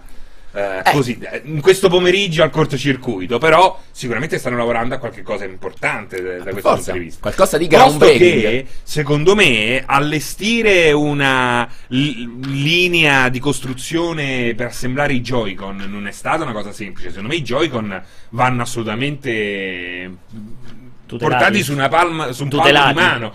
No, vanno. Sono una figata i Joy-Con. I Joy-Con sono una figata. Il fatto che riescano in qualche modo a proteggere la console perché la bilanciano quando cade. Quindi ti si rompe il Joy-Con, lo togli e, e lo cambi. Te, lo- te ne serve solo uno o lo compri a metà con un amico. Quello si prende il fucsia, tu te prendi il giallo. Eh, la possibilità di girarli e giocare in due scomodamente ai Neo Geo, i giochi Aka Neo Geo, per esempio. Cioè, alla fine il Joy-Con, secondo me, è eh, ingegneristicamente parlando una vittoria di Switch. Nonostante non sia sta comodità. Allora, io sono d'accordissimo. Per me il gioco è un accessorio incredibile. Tra l'altro, giustamente prezzato, nonostante tutte le critiche che fanno. Però, esattamente, cioè, Nintendo che ha fatto. va- è andato un po' a cicli, no? Nel senso, a livello di retrocompatibilità. Per loro, oltre al software, vale l'hardware. Hanno fatto Wii che ha venduto infinito. Quindi quel patrimonio non poteva essere disperso. E per forza di cose è dovuto traslare su Wii U. Wii U è andata malissimo. Beh, l'hanno giù. disperso, però, effettivamente quello. alla, alla lunga sì perché errore, Wii U c'è l- la, la cesoia quindi Wii U è morta il patrimonio Wii U è diventato concettualmente Switch ma non a livello di hardware quindi Wii U potevi buttarla da- dal ponte ti compravi Switch Switch è, siamo tornati all'era Wii quindi tutto il patrimonio di installato awareness della console con- filosofia non puoi buttarlo devi Certo, portarlo Oggi non puoi buttare Switch. Punto. Quindi la Switch, per forza di cose, un pezzo di Switch dovrà diventare la prossima console, Console. Nintendo. Che comunque è successo anche a quelle precedenti che hai detto, eh. Perché, per esempio, secondo me il Wii con Wiimote in mano e schermo davanti, alla fine va a replicare da molto vicino l'esperienza DS. Quindi hai lo schermo Ah, davanti dove stilo. giochi e al posto dello stylus hai il Wiimote. A quel punto il Wii U non fa altro che eh, trasformare in console quel concetto là in un unico blocco, mentre Switch toglie di fatto l'hardware sotto il televisore tenendo il gamepad di Wii U, no? Quindi c'è un, eh, Sì, sì, c'è un, un ciclo. fil rouge che in qualche modo li lega. Chissà, secondo me, perché secondo te Switch 2, inteso come Switch ma più potente, potrebbe non bastare. È questo la- la- il tuo dubbio grosso. C'è, c'è, c'è un. Allora, Nintendo, come ormai tutto il mercato, funziona per moda. Cioè, se la console piace, diventa virale, la console va. Spingi. Quindi Switch è, è piaciuta, è diventata virale, è andata. Questo però è un giochetto che Nintendo stessa ha dimostrato che non sempre funziona. No, no, Esatto. non, lo, non lo può sostenere in alcun Però è modo. pure vero che qui stai in un campo in cui non c'è effettivamente nel panorama delle specializzate, delle- dei grandi produttori di hardware, non c'è effettivamente una Non console c'è, portatile. perché il concetto di Wada, di Nintendo, ma anche di Kimishima prima è stato sempre l'oceano blu, quindi andare dove non va nessuno. Finché, la- stesso scontrai con Sony ha preso Ma già ci bastonate stavano poi... là però nel- nel- in quell'ambiente là, nel portatile. Beh. Wii... Sì, nel portatile, vabbè, figura Eh, quello portatile io dico. sicuramente. Nella fissa hanno fatto questa transizione ibrida, ok. Però Nintendo è sempre stata per i fatti suoi, non gli è mai piaciuta la competizione. Solo che ti funziona una volta, farla funzionare due volte è complesso. No, è una lotteria, lì, esatto. rischi. Quindi, ehm, High stake. io spero, questa è la mia speranza da giocatore, che esattamente come è successo con Switch e spero succeda ancora di più, il futuro sia sempre più non tanto sulla piattaforma ma sul software. Quindi Nintendo è riuscita in, mo- in questo modo geniale a condensare una tipologia di sforzo anche a livello produttivo grazie a un'organizzazione interna voluta da Iwata, a livello di studi di sviluppo, farli convogliare tutti sulla stessa macchina, quindi avere un, un output di prodotto più o meno sensato, al netto di qualche mese purtroppo un po' sfigato. Questo io spero che questo funzioni ancora di più sulla prossima, perché detto che giocarsela sui numeri e sui teraflops non è una strada che Nintendo può percorrere, perché è appannaggio di chi effettivamente ha molto da mettere, ma anche molto da rischiare. E abbiamo visto comunque interessa relativamente Non frega, al mercato. non gli interessa. Perché poi Esatto. i numeri sono alti. Di che di cosa? Switch, quindi dici teraflops, teraflops, alla fine c'è anche chi dice sti cazzi, Sì, Sì, su sì. quello. Sempre, Vuole- tri- sempre il triplo PlayStation 4, eh? Comunque, però. Sì, è uscito dire- tre anni prima, no? Ci- Beh, però dire che non interessa un cazzo a nessuno il progresso No, no, relativamente, però non è il Penso, inter- penso interessi quanto interessa Switch. Mm. Credo ci sia almeno la stessa utenza. No, io parlo di teraflops Eh, piuttosto. io che- credo ci sia almeno la stessa utenza Eh, che è che interessata comunque- ai teraflops. Cioè, interessata ad avere una console che sia puro progresso perf- performance. Penso sia almeno lo stesso pubblico che c'è di quello interessato a puro software. Certo. Non credo che chi è interessato a puro Ecco, software però sia comunque, più. già che siano bilanciati, inter- è Sì, penso ci notizia, siano entrambi. me. Ma io ti voglio far finire perché io sposo perfettamente la tua preoccupazione per il futuro, che proprio invece è già la soluzione, già la sta mostrando Nintendo la soluzione, e io continuerò a ripeterlo fino alla fine, che smettere di fare hardware. Ma guarda Ma che è successo a Sega, non lo puoi fare. Nel momento in cui ragazzi. un gioco non è più un'esclusiva, hai perso il 30% della sua forza sul mercato. Ah, Sono di minimamente più. d'accordo e secondo E me... so- mi sono tenuto basso. Secondo me non puoi confrontare i brand di confrontare. Sega con quelli di Nintendo. Proprio è come se fai il confronto fra l'IP di boh, cioè. Sono di d'accordo. che parliamo? Sono Di d'accordo, ma parliamo? secondo me quell'effetto rimane valido. No, no, per me no. Logico che Sonic non è Mario, logico che eh. Sonic Racing non è Super Mario Kart, però l'abbiamo già visto nel momento in cui decade la- la- la- la- l'esclusività, ma anche con le terze parti abbiamo Sono visto. Ma d'accordo. non sono minimamente d'accordo. Io Ma guarda d'accordo. Pokémon Go.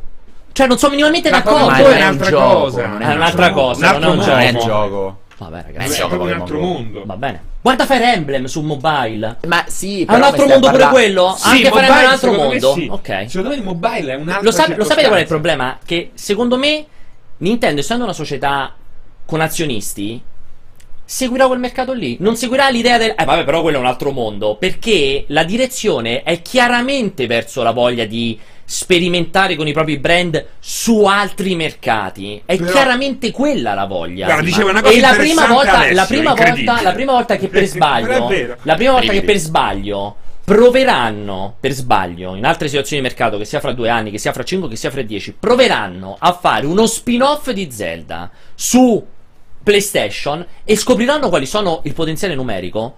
Non torneranno più. L'hanno- Come hanno fatto su mobile? No, hanno l'hanno- fatto una su no, mobile, allora, non sono più tornati indietro. C'è già stata hanno fatto una prova con i. DLC e non sono più tornati indietro. Hanno fatto una prova con l'abbonamento e non sono più tornati indietro. Ragazzi, è quello il Sì, mercato. ma sempre su loro piattaforma. Ma che c'è? Ma tu dieci anni fa avresti mai creduto che Nintendo faceva i DLC? No, e l'ha fatti, non è più tornato Ma io indietro. creduto. Ma pensavi che avrebbe fatto l'abbonamento a pagamento per l'online? No, e l'ha fatto, non è più tornato indietro. È il me- la normale avanzamento del mercato. Allora, Se io poi quello... travai, dopo Vabbè. rispondo Guarda, dico solo All'uscita dell'iPhone avresti mai detto che i giochi Nintendo sarebbero usciti su iPhone? No, All'uscita no. dell'iPhone.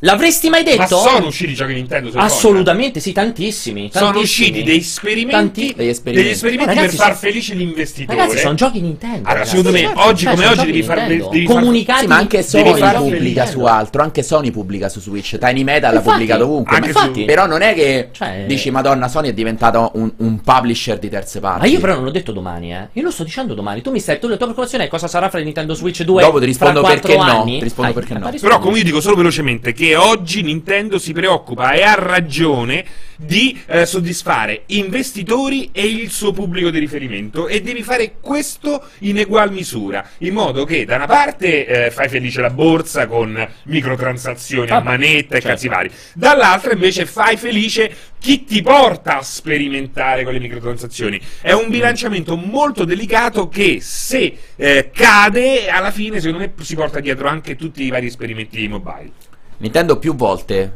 te- domandati, intervistati su questo elemento di continuità sul fronte hardware.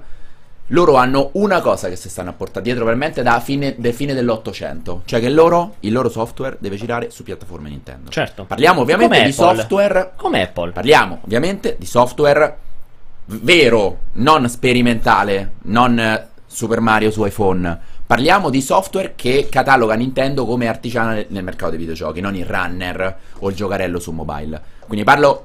Quella roba lì la escludo a priori. Ti sto parlando di software che delinea il mercato dell'intrattenimento videoludico oggi, cioè i prodotti Nintendo Sì. AAA. Quella roba lì può girare solo su console Nintendo perché Nintendo vuole che sia così. Cioè Nintendo sa benissimo, a parte Sega, a parte NEC, a parte SNK, cioè Nintendo è rimasta talmente scottata da una serie di sperimentazioni sbagliate che hanno portato i suoi brand a essere visti, vedi GameCube, vedi Wii U, a essere Vedi visti Zelda su CDI. Ve- eh, vabbè, proprio figurati Beh, però- a essere visti come mh, software deboli perché non vendevano, quindi perché il mercato non comprandolo in qualche modo in maniera indiretta decretava che quei software non erano in grado di fare il passo in avanti a livello di piacevolezza verso il pubblico, che quella situazione lui non la vuole più vedere. Nintendo continuerà a fare software, porterà, investirà tutti i suoi sforzi per rendere quel software il più possibile compliant al proprio hardware, perché è la linea di Nintendo, che è sempre stata così nel corso dei presidenti, e non può uscire da quella logica, perché il giorno in cui Nintendo esce da quella logica, sa che è la fine. Cioè è la fine. Perché comunque devi proprio essere messa alle strette, cioè l'hardware proprio non c'ha più un senso e a quel punto devi fare una rivoluzione particolare che naturalmente coinvolge tutta quanta Sì, però se ci arrivi, se arrivi a quel punto di essere messa alle strette, vuol dire che è la fine. Perché vuol dire che hai fatto una tale quantità di cagate che ti hanno portato a non vendere sufficiente software per essere contento nel corso di questi anni. Mhm. Che gioco forza vuol dire che i tuoi titoli non sono più forti come una volta. No, ma lì io penso in una situazione del genere, penso che sia proprio il mercato a mutare totalmente. A quel punto, come abbiamo anche paventato per il discorso Microsoft-Sony, si crea una sorta di alleanza di chi produce contenuti eh, videoludici, multimediali e si va oltre, no? L'hardware, eh, Mm. come sei andato oltre nel cinema, cioè non è che te... Sì, Microsoft Sony però si sono uniti non sul fronte video. Non oggi dico, in un futuro comunque ci saranno questi grandi publisher Non lo so.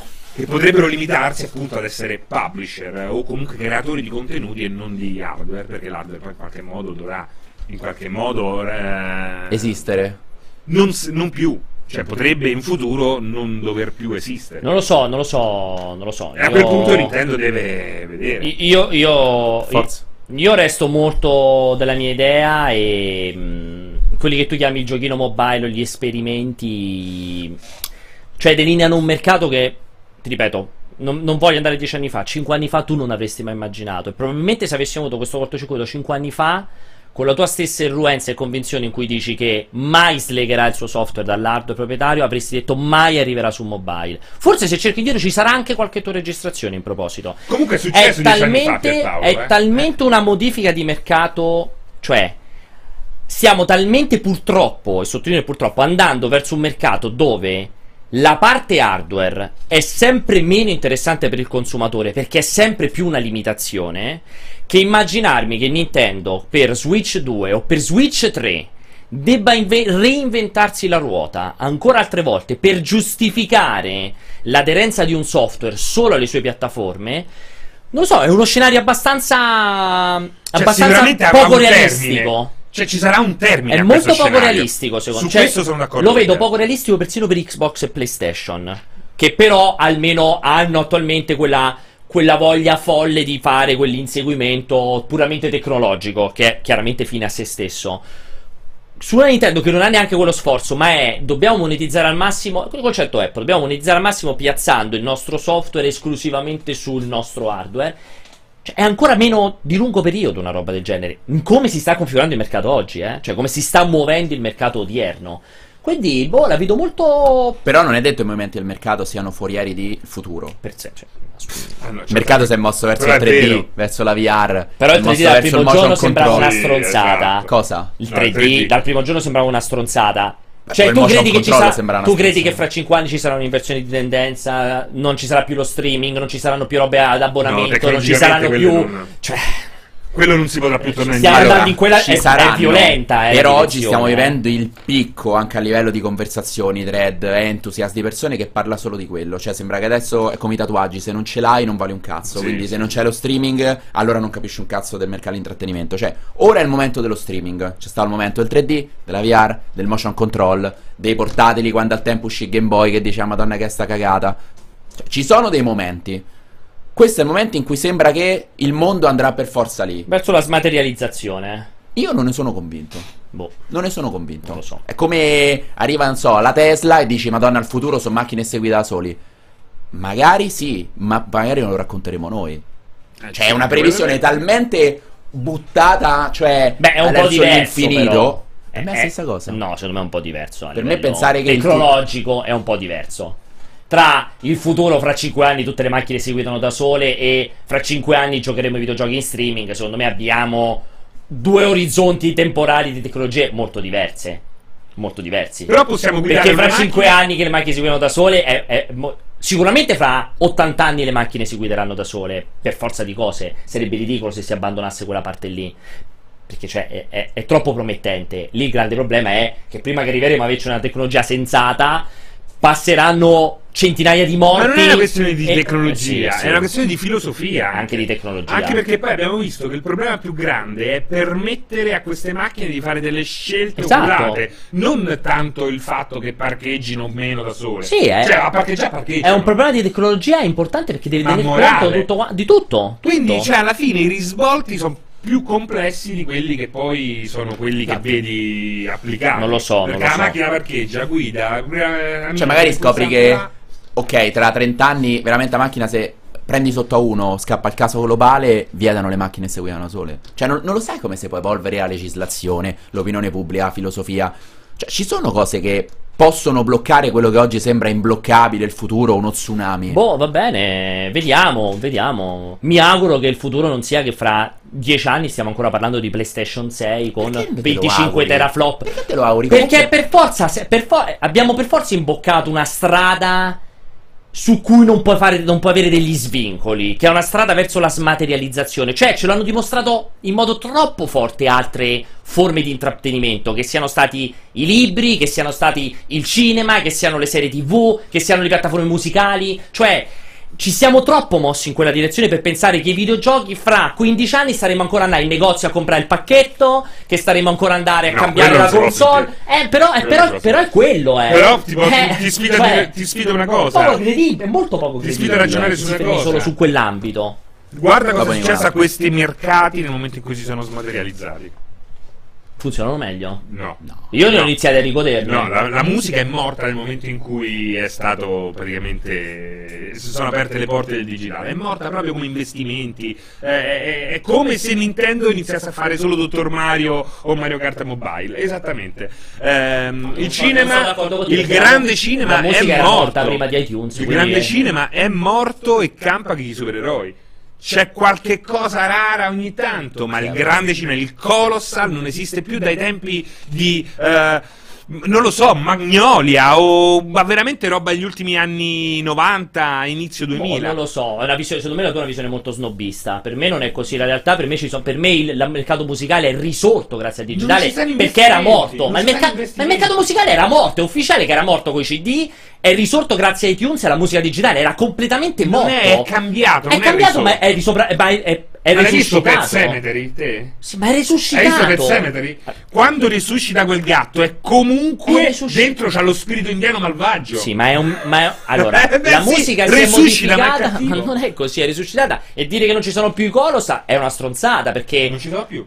Prima di tutto per me Endgame è un Colossal, poi se te ne Dai, stanno sul cazzo i film di- Colossal. dei supereroi, per me è un Colossal, è un Colossal che ha fatto un al comunque cinema, solo è andato, ne hanno parlato in tutto il mondo, per me è un Sì, Colossal, è che il Colossal è solo di il film. Però ragazzi, supereroi. Colos- ma perché scusate, ma il Colossal deve essere un film d'autore? Ma No, che ma sta non- stronzata, no, però d- Ma deve per- essere un minimo di... Cioè, non, no- non dico che un colossal Ti deve elevare culturalmente No, verso no, il no, no, Colossal. no, aspetta, aspetta, aspetta. Cioè- non dico che per essere un Cioè, colossal devi essere per forza, devi parlare. Il Colossal è il costo del budget, eh. Il Colossal è quando, in base a quanto spendi. Quando spendi centinaia di milioni di euro, di dollari, e lo vanno a vedere in. È estremamente In- facile affidare è so- quei soldi là ad Endgame ed è molto più difficile affidarli all'autore vero. vero e proprio come succedeva a Cimino fino ai cancelli Ma del non sono cielo d'accordo. che poi è morto il cinema Ma non sono è morto d'accordo, non è vero perché hanno investito un sacco di soldi su Superman vs Batman ed è stata una Sempre merda ufficiale. Ma è stata una merda. Sì, però ormai se non fai supereroi. Ma non- non ti danno i soldi Ragazzi, ma non è assolutamente vero. O. Endgame si poteva poteva fare tranquillamente delle minchiate. Guarda, Diciamo, con, Endgame si potevano no. fare tranquillamente delle minchiate buttando soldi di come hanno fatto a decine di film di supereroi. Persino, persino l'ultimo Batman che fecero con Jim Carrey, Schwarzenegger avevano pagato dei miliardi di miliardi, doveva essere un colossal, è stato un Sì, film di ma merda. è chewing gum quello. Masti, Quello gli è- va via il sapore e lo E infatti è sputi. di merda, invece Endgame non è così. È Ho un, co- è un capito, colossal. però è, è proprio easy pill. Ma non è vero, potevi Ma sbagliare sì. super facilmente. No, è easy proprio il Allora, il concetto la- suo secondo me, a parte, vabbè, Endgame- eh, Endgame bellissimo o bruttissimo, cioè il concetto suo è... Ma non che- è il colossal se è bello o brutto, però. Io voglio essere Esatto. molto No, chiara no, questa no, parte no, qui, no, eh. ma sono d'accordo. Il Eh, concetto è che ultimamente, forse se riesco a captare quello che voleva trasmettere Francesco, è che ultimamente, ma questo lo noto anch'io negli ultimi anni, c'è stato un tale eh, accanimento terapeutico sul discorso di supereroi che hanno fatto diventare supereroi una cosa talmente ipercommerciale che sono diventati il nuovo standard delle produzioni massi- massive proprio. Cinema? Cinema. Non cioè esistono chiunque va a vedere i supereroi è molto complesso, cioè che vai a vedere un altro tipo di film un pochino meno figo. Questo ci può stare come discorso. Non ho capito. Cioè? Cioè, se io vado Cioè, a vedere negli- il game, allora non vado a vedere il cinema a Roma? Di Quaron? Ma pure Roma, Fa- coglioni. Non Sicuramente ci sono incassi enormemente inferiori. Ok. Ok, quindi re- cioè, è conseguente. sbaglia Endgame? Non riesco a Non è che sbaglia, è che, Eh, il mercato, è che il mercato sta venendo dirottato verso una tipologia di intrattenimento che è molto Disney oriented tra Star Wars e Marvel. Quindi parliamo di quel tipo di Colossal. Le tipologie di Colossal che potevano essere fatte 15-20 anni fa, o anche 10 anni fa, sono morte. Cioè, ultimamente, se te dimmi un film e ti ricordi un Colossal che ti ricordi degli ultimi 5 anni, è molto probabile che mi direi dei supereroi Marvel. E quindi che c'entra con questa cosa qui? Riesco Che a è una polarizzazione, è una esatto. polarizzazione voluta dal mercato, da quello che te pare, ma una polarizzazione che al bar se ne parli con una birra dici che è sbagliata, perché è una polarizzazione che porta a morire il resto. È come se Eh, domani, beh, è sì. come quando diciamo che, Guarda quello che diceva se, ma guarda che se eh, il cinema ha iniziato a fare endgame è una conseguenza, Sì, non è una il- causa. Perfetto, ma visto che Cioè, parliamo di persone appassionate di videogioco è di cinema, eh. è come quando dicevamo che vendeva solo COD o solo FIFA, è eh, come quando diciamo è una che- conseguenza. Perfetto, ma è una conseguenza e porta il mercato a polarizzarsi verso un'offerta che ci porta oggi a dire che è una conseguenza che ha delle E conseguenze infatti la importanti. gente è scappata nel mercato degli sviluppatori indipendenti. Che poi sono rimorti. Non è vero, stanno diventando i grandi del futuro. No, sono diventati in super crisi. Infatti Ma si parla di indie apocalypse perché sono Ma morte le vendite- perché, perché- si è polarizzato più del mercato perché AAA. sono morti, quella roba lì secondo me si riferisce strettamente a chi poi si mette a seguire i vari trend. Il, il clone di Minecraft, il clone di Terraria, il clone di Apposta, quello si è di polarizzato di più il mercato Ma è logico che nel momento in cui pensi che dici, boh, posso investire un millesimo per fare un gioco che è una, una hit facile, ci provano in mille. E lì a quel punto, guarda pure, ecco, ritornando a Nintendo, c'è anche chi gestisce male i propri store, perché quello Nintendo, porca miseria, io volevo comprarmi un gioco, vedi un'ondata di giochi che non conosci, di una qualità bassissima, quello va rifatto tutto, eh? Quello va rifatto tutto, secondo me. Però li Eh, vendono gli indie. eh. eh? Li vendono gli indie. non lo so. Sì, vabbè. ma devi riscacca- è difficile per tu che conosci i giochi, è difficile trovare un gioco interessante, anche se c'è. Perché scompaiono, quindi sono d'accordo lì con gli indie ormai sono moltiplicati i prodotti. Secondo me sono, pensa, sono molto più polarizzati gli indie dei AAA oggi. Però oggi Cioè, abbiamo proprio. delle Parlia- usciranno 40 indie a settimana Però- e parliamo di un indie ogni sei mesi. molto Chucklefish, più pola- polarizzato. Chucklefish, eh, i nostri amici di Chiunque, chiunque. amici drogati ubriachi. Sì, Revolver Revolver, Digital, Revolver, sì. ehm, Psyonix sono i grandi del futuro. Potrebbero diventare i grandi del futuro. Cuphead, come si chiamano? Infatti- MH devono cambiare nome naturalmente. Infatti, infatti si sono polarizzati di più. Gli sviluppatori indie erano migliaia, ne stanno campando 5. Ma è logico È che molto do- più popolarizzato Ma è logico che dopo una mareggiata Molto. di qualità infatti- che risponde a un appiattimento dell'offerta simile a dicendo. quello dei supereroi, quando il mare si ritira, mi rimangono qualche cosa, ma, meglio. ma vale in tutti i mercati. Quindi non capisco la, la discussione secondo cui sia morto tutto quello lì che erano produzioni di qualità in funzione della smaterializzazione. Per me questa è una grande cazzata che hai detto. No, della non è per- smaterializzazione, che- è che- della digitalizzazione, smaterializzazione, Beh, lo cioè, vuoi infatti chiamare. è così, perché gli investimenti oggi, l'investimento Boh, lo so. Probabilmente c'è- non c'è più il, il coso, il talent scout eh. Non so che Non dirti c'è in proposito, non, non lo so. L'ultimo per me- grande per me- disco per me su- musicale in eh, produzione ha ormai di 4 anni fa. Cioè, eh, non può uscire un bel disco ogni 4 anni. È logico che escono una marea, una, una marea di dischi. Però, se vuoi andare oltre la bravissima, sexissima Beyoncé, devi andartela a cercare. E spesso questi qua, non- cioè, anche i grandi non fanno i soldi oggi, eh. Sì, però non, io non riesco a capire, ma quindi qual è il problema? Che Non si è rotto il meccanismo di ricerca Ma probabilmente- del prossimo grande. Ma probabilmente al mercato non gliene frega più un cazzo di avere un disco di anno di Eros Ramazzotti, probabilmente. Ma meno male, Eh, ma non è quello il capisco- problema. Eh, qual è il problema Il allora? problema è che non c'è più un mercato che riesce a supportare nuovi artisti di qualità. Ma secondo me questa è una cazzata colossale. Ma Secondo basta guardare la Vent'anni classifica. fa facevi fatica a Guarda sentire nuovi artisti di qualità. Già Ma solo non so, probabilmente a te ti farà cagare Sfera e Basta e Calcutta Ma io faranno non è cagare. vero, a me piace la Eh beh, non è un grande artista degli ultimi 5 anni. È Calcutta è uno che si cioè, può non lo fare. so, non lo so. Potrà diventare un grande artista domani. Per me è come. Ligabue all'inizio degli anni 90 o come Vasco Rossi all'inizio No. degli anni 80 Calcutta, all'inizio della sua carriera. Poi magari fra vent'anni sarà scomparso. Sì, comunque- magari fra vent'anni sarà comunque importante. Quindi, Bombadischi. Bombadischi Vabbè, è ma- una dei pochi Boh, che vabbè, non- non so proprio Bombadischi è una delle poche, però, per esempio, che sta facendo un po' di tale scout in Italia, che è fermo ormai da, da dieci No. anni. T'ho detto, per me è un discorso super snobista. Non, Infatti- non- capisco infatti in chat che ti, ti diano tutti ragione perché è il discorso più snobista del mondo che vent'anni fa era più bello di oggi. Per me è No, non talmente che è più bello di per me oggi. è completamente folle. Perché funzionava Proprio. meglio. Ma per me no, ma per fortuna che c'è la musica di oggi sperimentabile, cioè ascoltabile come oggi e non siamo rimasti alla musica di vent'anni fa, ti dico, così come per fortuna ci sono le serie Però TV di oggi tornare, eh? e non che serie non TV di vent'anni fa. Però Pierpa, secondo me il il massimo sarà perché io non voglio rinnegare, cioè io. Spotify, iTunes mi piace da morire. Cioè, per me Spotify per fortuna che esiste, Esatto. per fortuna. Anche quando volte- voglio risentire Beatles in macchina, per Certo. fortuna che c'è Spotify. Assolutamente. Io stamattina che ne stavo sentire in macchina Spotify. Eh, questo ti sto dicendo, quindi non sono Però bisogna aver unire questo tipo di roba con un.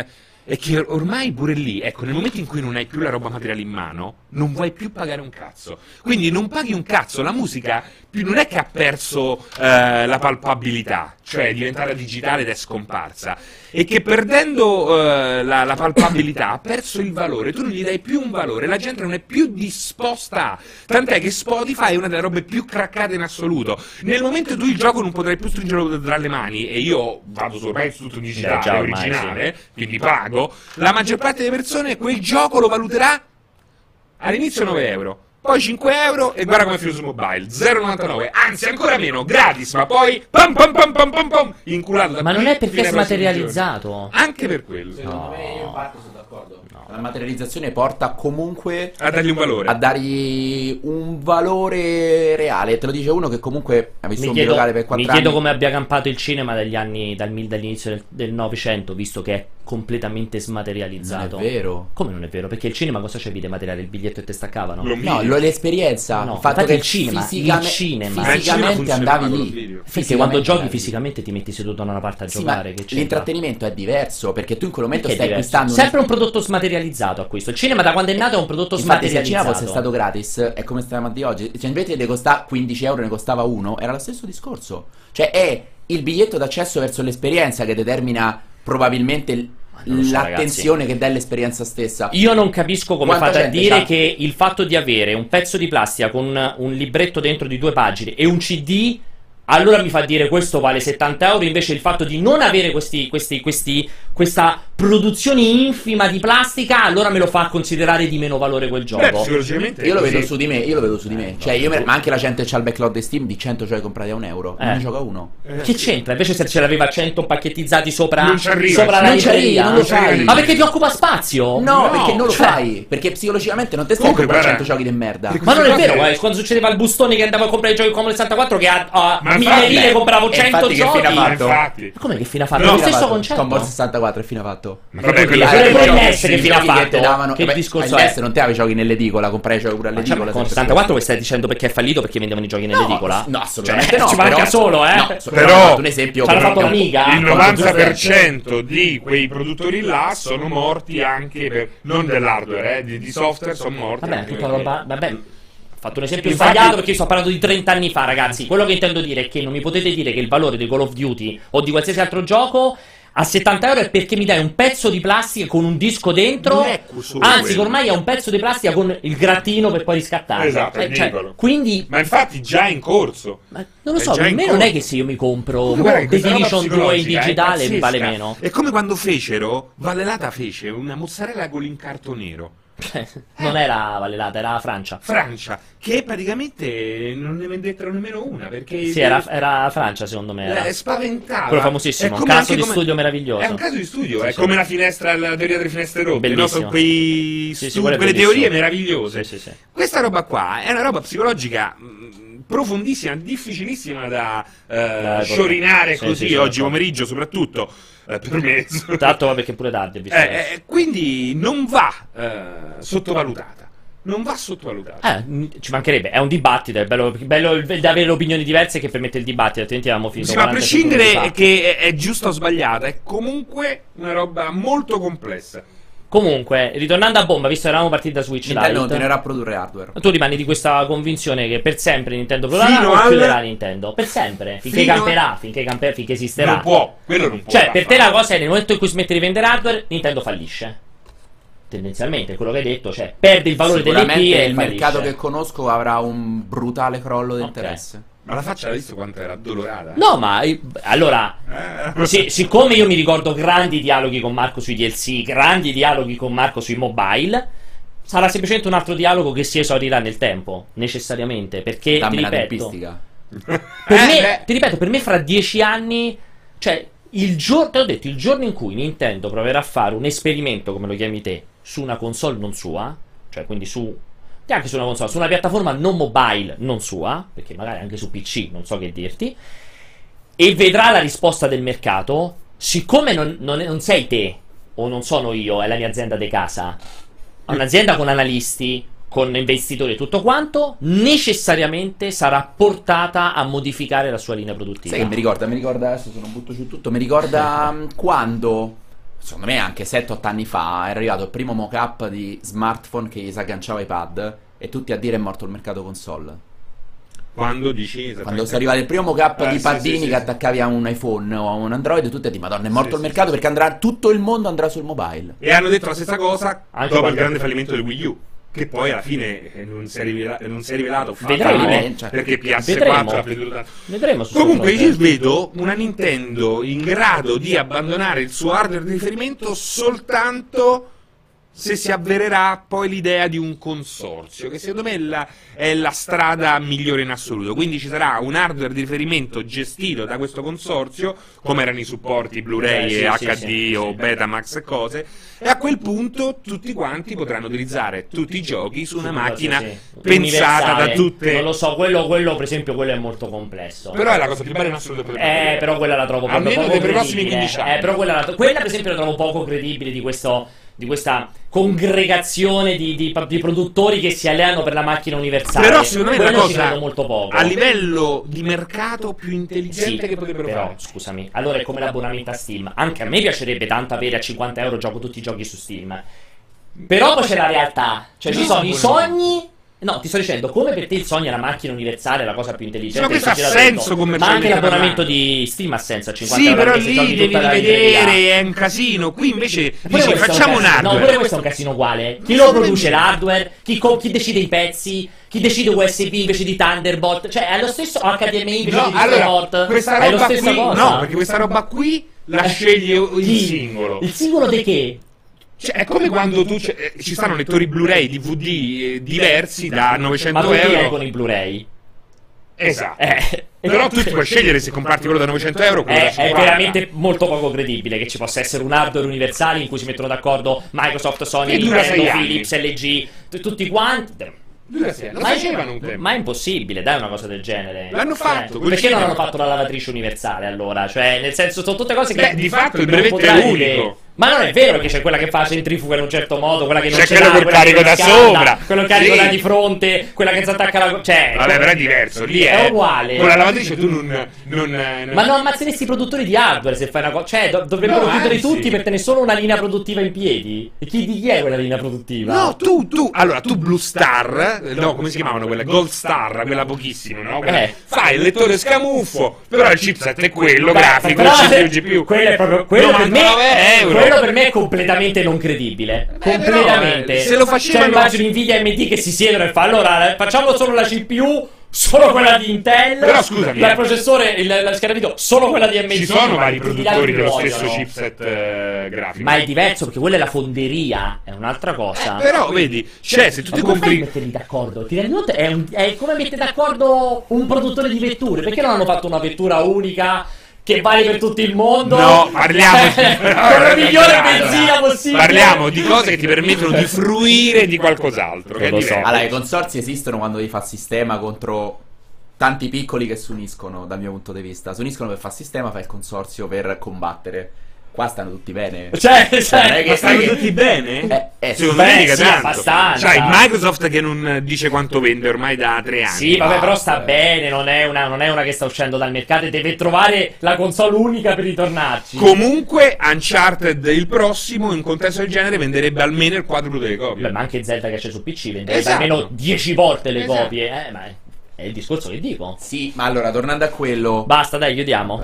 Dai, ti faccio chiudere questa Tornando a quello, ricordando dichiarazioni di dirigenti Nintendo, mi ricordo chi che affermava esattamente quello che stai appena dicendo, ovvero la pubblicazione multipiattaforma di un'esclusiva nel breve e nel medio porta indubbiamente Vince. vantaggi, ma nel lungo termine te l'ammazza. Vabbè. Nel lungo termine te l'ammazza perché succede un problema, la serializzazione. Ma lì subentra la gestione del software e delle IP, che Nintendo è unica e peculiare come Apple. Perché quello che ti ammazza la morte dell'esclusiva, la serializzazione. Ma Nintendo su quell'ambito sono d'accordo con te che ha completamente un altro passo rispetto a tutti gli altri produttori di software. Questo è indubbio, è come Apple. Per cui ti dico, lì sarebbe al riparo. Il problema della perdita dell'esclusiva è soltanto quella, cioè quando il Final Fantasy ti comincia a uscire dappertutto. Altrimenti, da, da un certo punto di vista, quello può solo che funzionare meglio, perché ti fa rientrare una tale caterva di soldi nelle mani dello sviluppatore e del publisher, che se il publisher non dice "Ah, adesso ne faccio uno ogni anno per prendere ogni volta gli stessi soldi, ci campi molto bene, perché guarda Rockstar, ci campi stra bene. Bisogna vedere, è, com- è una La poca complessa. ricchezza dei brand ormai a disposizione dei publisher occidentali complessa, sì. è talmente bassa ormai che purtroppo devi per forza ricorrere a serializzazione. Assolutamente, assolutamente. Comunque, allora, ragazzi. Eh, intanto io ne approfitto per ringraziare qua i miei compagni di viaggio che hanno partecipato a una discussione bellissima, super intensa. Spero che vi siate divertiti tantissimo anche voi in chat. Allora, io ne approfitto per ricordarvi che ovviamente il cortocircuito continua nei prossimi settimane. Io adesso sarò via per almeno un paio di puntate del cortocircuito, ma ci sarà il buon Francesco qui a seguirlo al posto mio con grandissima abilità, competenza e anche gioia.